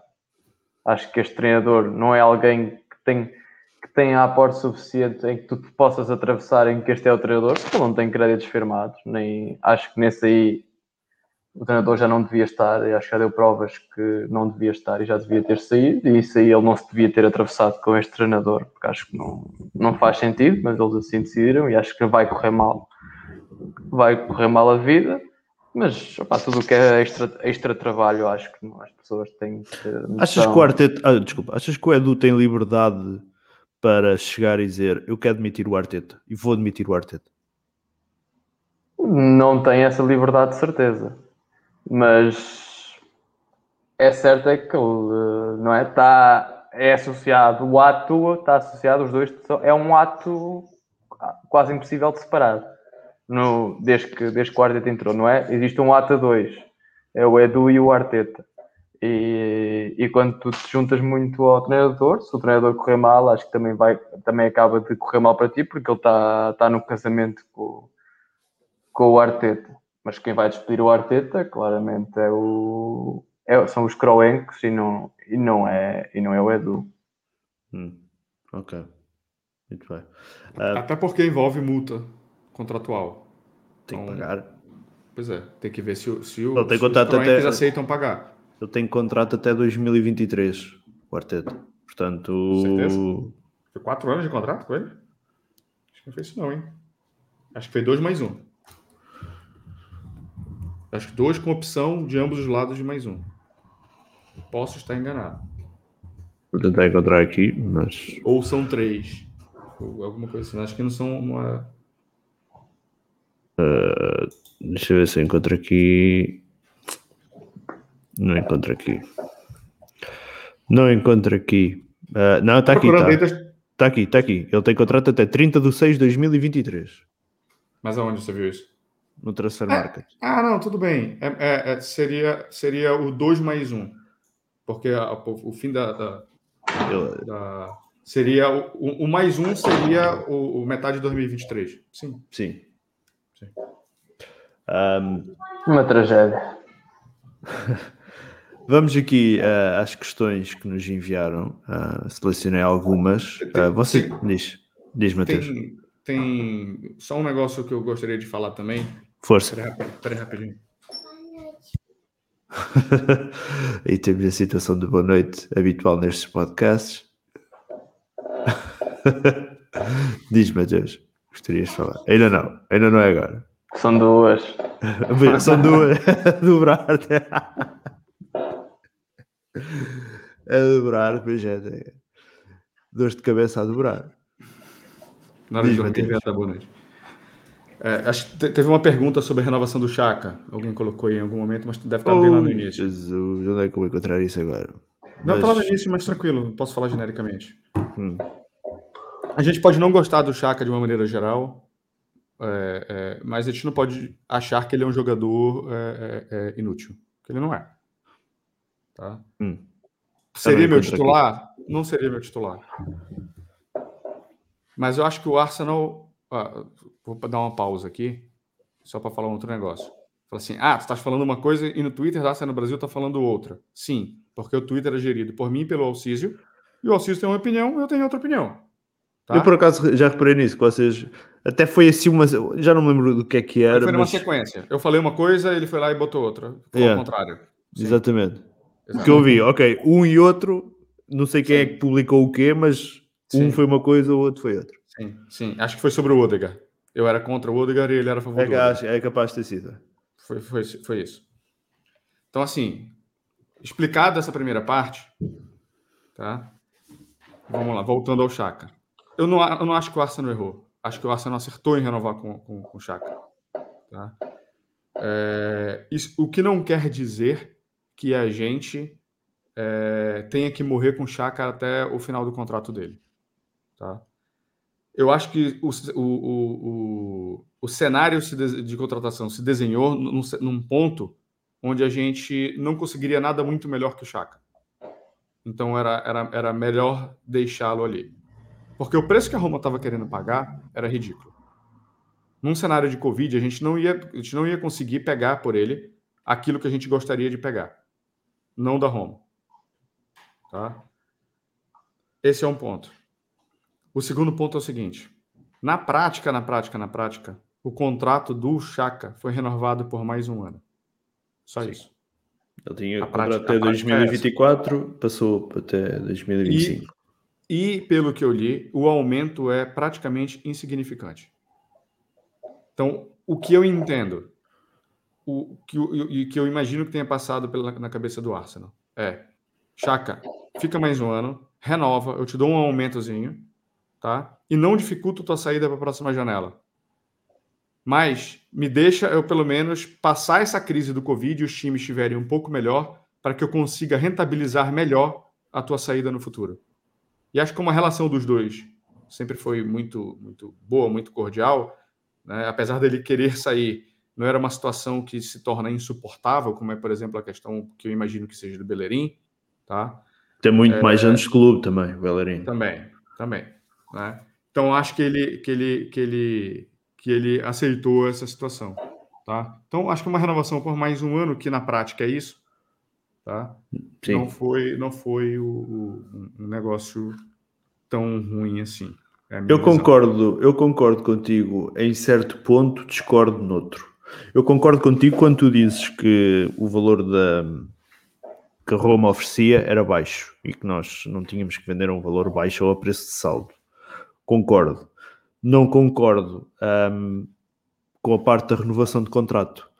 Isto porque um, se o valor é baixo, a gente não vende, tudo certo, mas ele tem contrato até 2024. Mesmo que, o, que, o, que, o, que a ideia seja vender no próximo verão, não temos a necessidade de renovar contrato para isso. O que, o que acontece eu... com o jogador? O que acontece com o jogador quando ele entra em último ano de contrato? Mas ele não, ele não entra em último ano de contrato. Ah, se ele joga essa temporada aqui com a gente, na próxima, ele estaria em último ano de contrato. Não. Sim. Não, Matheus. Ele, ele joga esta temporada, a temporada acaba em 2022. Ele tinha mais uma que acabava em 2023 e o contrato dele ia até 2024. Agora, com a renovação de mais um ano. Não, esta, a renovação de mais um ano vai até 2025. Certeza? Bom, enfim. A, renova a renovação ainda, do Chaka vai. Assim, ainda assim. É até morrer. Assim. É, é, a renovação Chaka é até morrer. É, o contrato era até 2023 e não 2024. Foi renovado para 2024. Eu acho que é para 2024 também. Mas independente disso, a gente ainda, ainda assim fica numa posição muito boa de venda para ele na frente. Mas, enfim, concluo. Um, e, e, então o que estava a dizer é que não acho que haja que houvesse a necessidade, se a ideia, lá está, passa por um, tens razão, até 2024. Granit Xhaka Arsenal contract extended until 2024. Tens razão, até 2024. Ainda assim, não acho que houvesse a necessidade de renovar contrato. Até porque eu acho que dificilmente o valor do Chaka irá subir com esta, com esta renovação de contrato. Eu, eu acho que só. E, dificil, e dificilmente acho que ele não tendo propostas acima dos 20 milhões que o Arsenal pretendia, não acho que será no futuro, quando ele estiver mais velho, em que o futebol dele não duvido que vá melhorar, que vá um, aumentar o valor dele. Portanto, não vender a preço de saldo, certo? Pode, pode não acontecer. Renovar contrato. Epá, é a mesma situação do Lacazette. O Arsenal definiu. Se vier uma proposta boa, boa, a gente vende. Se não vier uma proposta boa, a boa, a gente boa, não se... Eu não acho que a proposta foi boa. E concordo Pronto. contigo quando dizemos que não foi, que acho correto não se ter vendido. Acho correto Sim. não se ter... Até porque o facto de não se vender liberta em parte, isto no, no plano teórico, fundos, porque se o Chaka saísse, íamos ter que contratar alguém.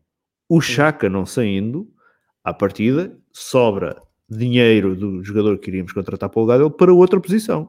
Sim. Seja ela qual for, seja o guarda-redes, seja o médio ofensivo, seja o lateral direito, seja o que for. Ou não. Ou não. Ou não. Mas à partida, no plano teórico, pode facilitar a contratação de outro jogador porque deixas-te de ter que contratar mais um. Sim, no plano teórico. Agora, para voltar teórico. cinco minutos do que a gente acabou de falar. Se o Kroenke rebalanceou o que ele ia gastar por Pronto. causa daquilo, isso é outra coisa. Vendendo a 15 milhões o Chaka, por 15 milhões você não consegue encontrar um tal um jogador que entregue não, pelo não. menos igual a ele. A partida não, a partida não. Por isso, eu concordo contigo quando tu dizes não vender a preço saldo. Concordo plenamente. Se a oferta da Roma não passou dos 12 mais 3, então esquece. Não vendo por esse valor, não vendia o Chaka. Agora, lá está, não acho que o facto de a gente ter renovado da gente ter, da gente não ter vendido o Chaka que implicasse uma renovação de contrato e aplicaria a mesma lógica que se aplicou para o Lacazette. Se vier uma proposta boa, vende-se. Se não vier uma proposta boa, a gente o contrato vai até ao final. Eu não vejo um problema, vou ser bem sincero. Eu realmente não vejo nenhum, nem, nenhum problema. Eu não digo que é um problema, eu digo não vejo foi a necessidade de se renovar. Eu vejo necessidade. Eu vejo necessidade porque se a gente quiser, se a gente achar mercado para ele na próxima janela, ele não está em último ano de contrato. Isso deixaria a gente muito mais exposto a isso, a, a, a essa situação. Mas enfim, é, hum. é questão de ponto de vista. Sim, sim. Um, e aqui as perguntas, e até porque temos que fechar o podcast, já vem mais de uma hora e meia. Um, perguntas, vocês são livres de responder uh, alguma se quiserem. Ana Flores Belo, comprar jogadores para o sistema preferido do Arteta funcionar, eh, preferido, do seja preferido, do Arteta funcionar 4-2-3-1 ou tentar outra formação tática que dê certo com os jogadores que tem, um, o medo aqui, digamos assim, que é, é medo é de ter dinheiro nas mãos do Arteta, não é? A minha Sim. opinião é outro sistema qualquer, não, qualquer sistema com outro treinador, é a minha opinião. Não me interessa qual é que é o sistema, o treinador. Hum, muito bem. Julião, uh, o que é que no, no, no, meu ponto de vista, diz, o, Arsenal diz, tem que, o Arsenal, se o Arsenal optou ficar com Arteta, tem que lhe dar as condições. Tem, tem que dar as condições para ele jogar, para entregar para ele o que ele está pedindo. Sim, e só depois aí a culpa. Só depois, não é só depois, já devia ter sido, mas se achou que, que ele devia continuar, só depois desta continuação é que o pode voltar a julgar, não é? Sim. Muito bem. Julião, um, Cristiano, o que é que o Arsenal quer? Cada vez vejo mais a equipa perdida não sabe, e não sabe o que quer gastar, se quer gastar como o United ou fazer revenda de jogadores como o Lille ou vendas com a base, e é isso que me incomoda. E sobre a equipa técnica, como é que ela está e quem está fazendo os projetos do clube? Certo. Deixa eu vou responder essa pergunta. Eu vou juntar com uma segunda pergunta hum. que o Deixa eu lembrar como é o nome dele, pelo amor de Deus. Só um minuto. Se quiser respondendo. Mestre. O mestre. Passo eu, eu às vezes só domingo, enquanto estou a fazer a churrascada, meto lá a fazer um bocadinho dos planos, tenho um bocadinho de tempo enquanto estou ali a, a virar os bifes, faço aqui os projetos do clube. Tá? Não tem corrido muito bem, mas eu também tento o melhor que posso também trabalhar aos fins de semana. É um bocado certo. Mas achas que temos um, um Arsenal? Um, não sei.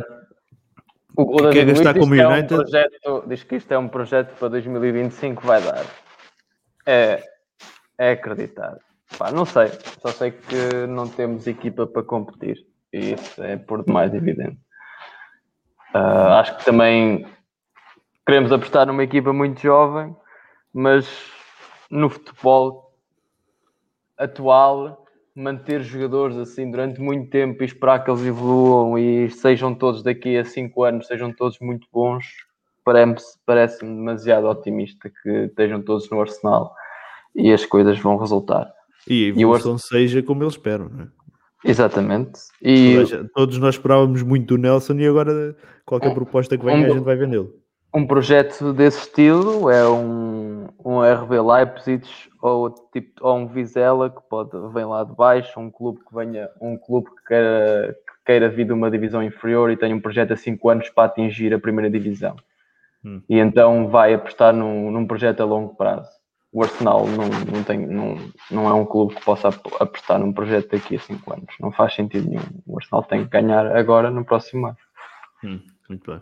Bom, a, a, pergunta coincide com o que o Luiz Felipe me perguntou aqui. Vocês também veem o nosso time atual como uma espécie de super sub-23? O que eu não entendo são as, são as, peças mais velhas que estão deixando ao redor dos mais novos. Vou falar o que eu, o que eu imagino. Tá? Se a gente for olhar, a gente vem de um problema desde a era Wenger até passando, acho que pela, pela, pela, pelo primeiro ano da, da, da, da era Emery, que é o seguinte a gente tem dado contratos ruins a jogadores medíocres. Desculpa. A gente tem dado contratos bons a jogadores medíocres. O que impossibilita com que a gente venda.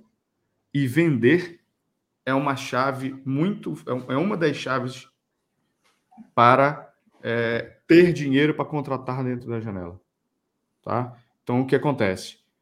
Os nossos jogadores recebem muito e quando a gente precisa se desfazer deles, a gente não consegue fazer com que eles saiam porque eles não vão conseguir receber o, o salário grande que eles recebem no Arsenal em outro clube, certo? E a gente não é um joga, a gente não é um clube como o United, como o City, o United por, por recursos próprios, tá? É, e o City, o PSG e o Chelsea com injeção de dinheiro de dono que são infinitos. Sim. Certo? Então a gente não tem como competir financeiramente com esses clubes. E a partir do momento que a gente não consegue vender os jogadores porque está na situação que está, a gente abre ainda mais a lacuna com relação a eles, tá? Isso, isso, isso, é, um, isso é um problema, é um, é um problema grave, Então, o que, que eu estou vendo o Arsenal tentar fazer?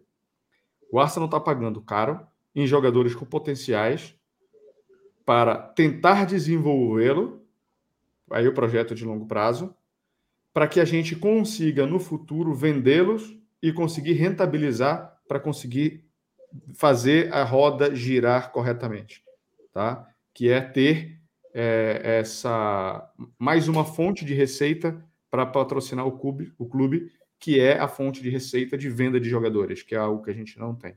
Então, o Arsenal, por exemplo, é por isso que o Arsenal não está contratando jogadores de 29, 30 anos. Porque jogadores de 29... nunca, nunca fomos bons a vender e agora mais, mais complicado ficou. Isso. Então, jogadores de 20, 30 anos que assinam com a gente, eles provavelmente terão seu último grande contrato com o Arsenal.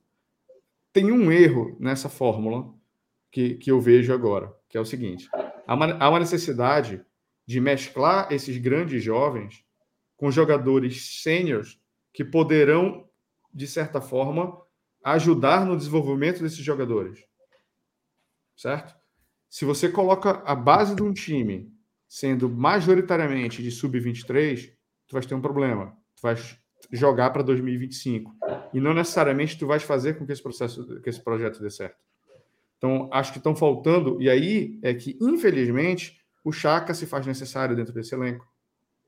O Aubameyang em uma fase nesse, nesse, nesse elenco.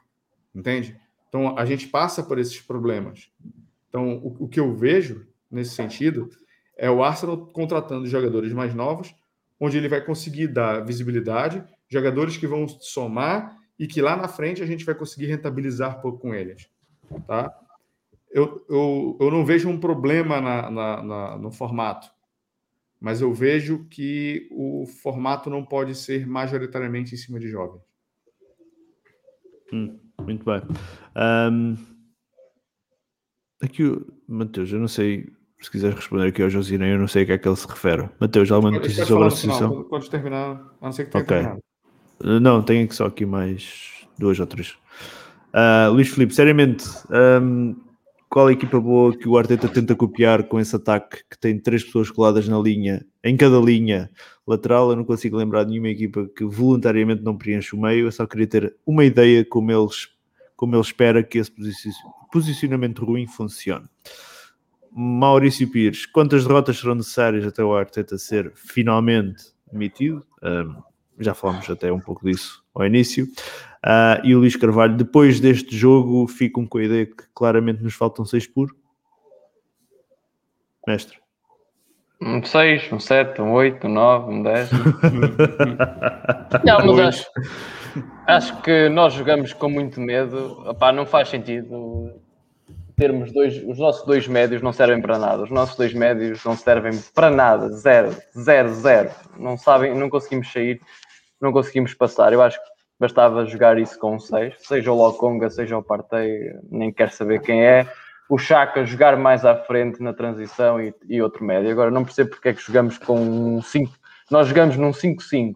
É os três, o, os, o, os gajos, os gajos e o nosso, os nossos médios, até um 6, um 6-4. É a nossa tática, é um 6-4. É os 6 gajos numa linha, outros 4 gajos da frente noutra linha e pronto. E é, e é o nosso jogo. Não percebo porque é que os nossos médios passam a vida na nossa área, em vez de estarem na frente.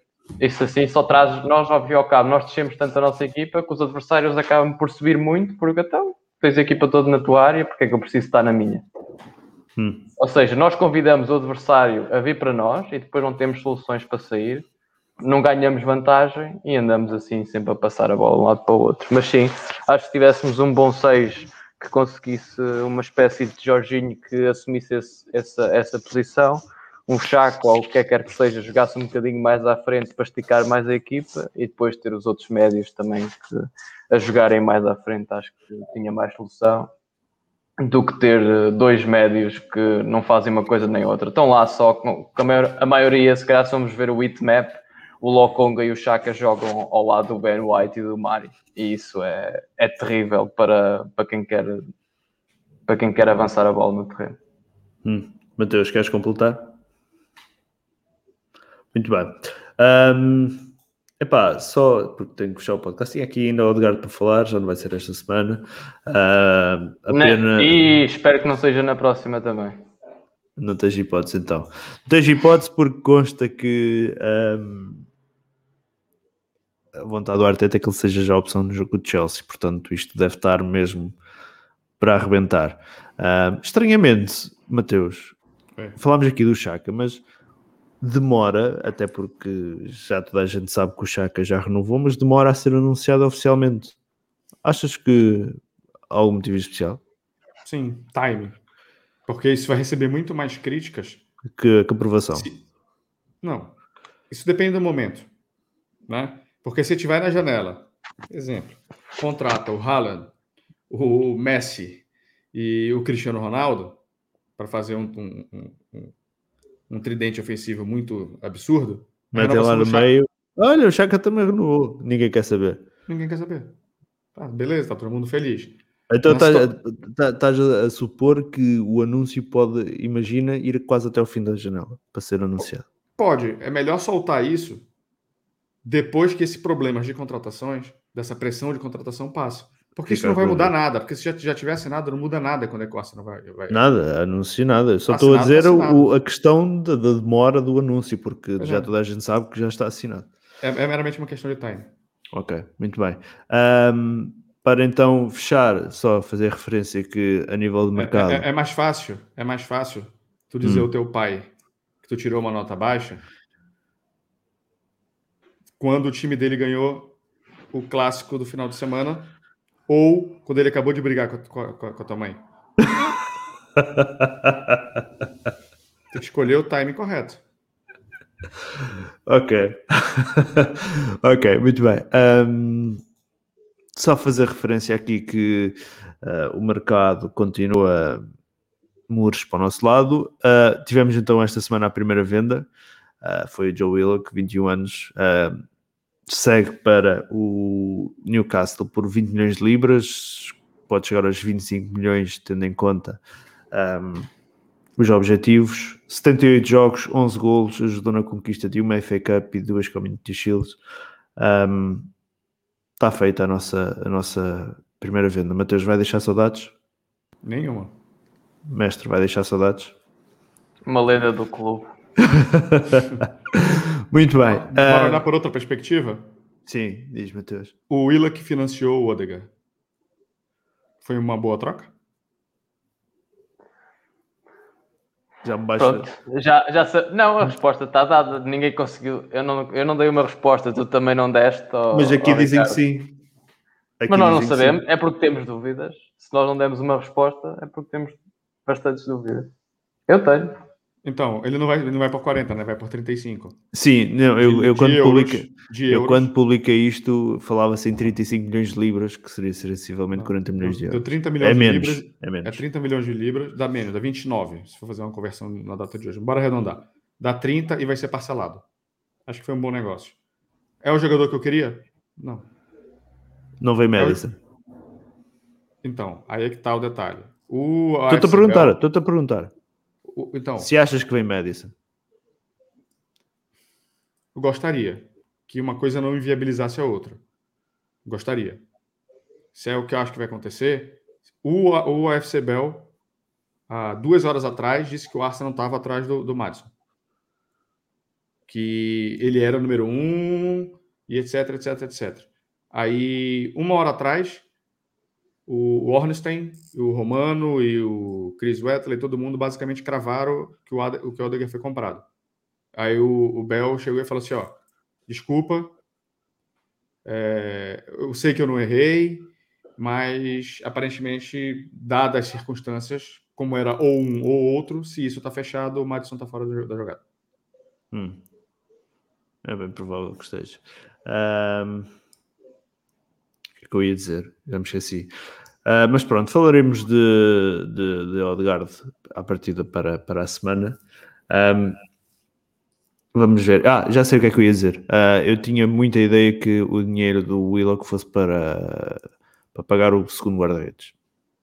Nunca pensei que fosse para ir buscar o Odegaard. Pensei sempre que a prioridade fosse ir buscar um segundo guarda-redes e que o dinheiro fosse usado para isso. Aliás, um, quando, uh, depois da venda do Willock, se voltou a falar da, do reavivar das conversas com o Sheffield por causa do Ramsdale. Um, foi o que eu pensei mesmo. Eles estavam à espera do dinheiro do, do, do Willock para, para contratar um segundo guarda-redes. Enganei. Vamos ver. Eu, não, eu não, me, não me surpreendo se o Awar pintar no Arsenal, tá? Ele está a saltos. Parece que ele vai ser shotado do Lyon. Ah, é? O... Já não sei.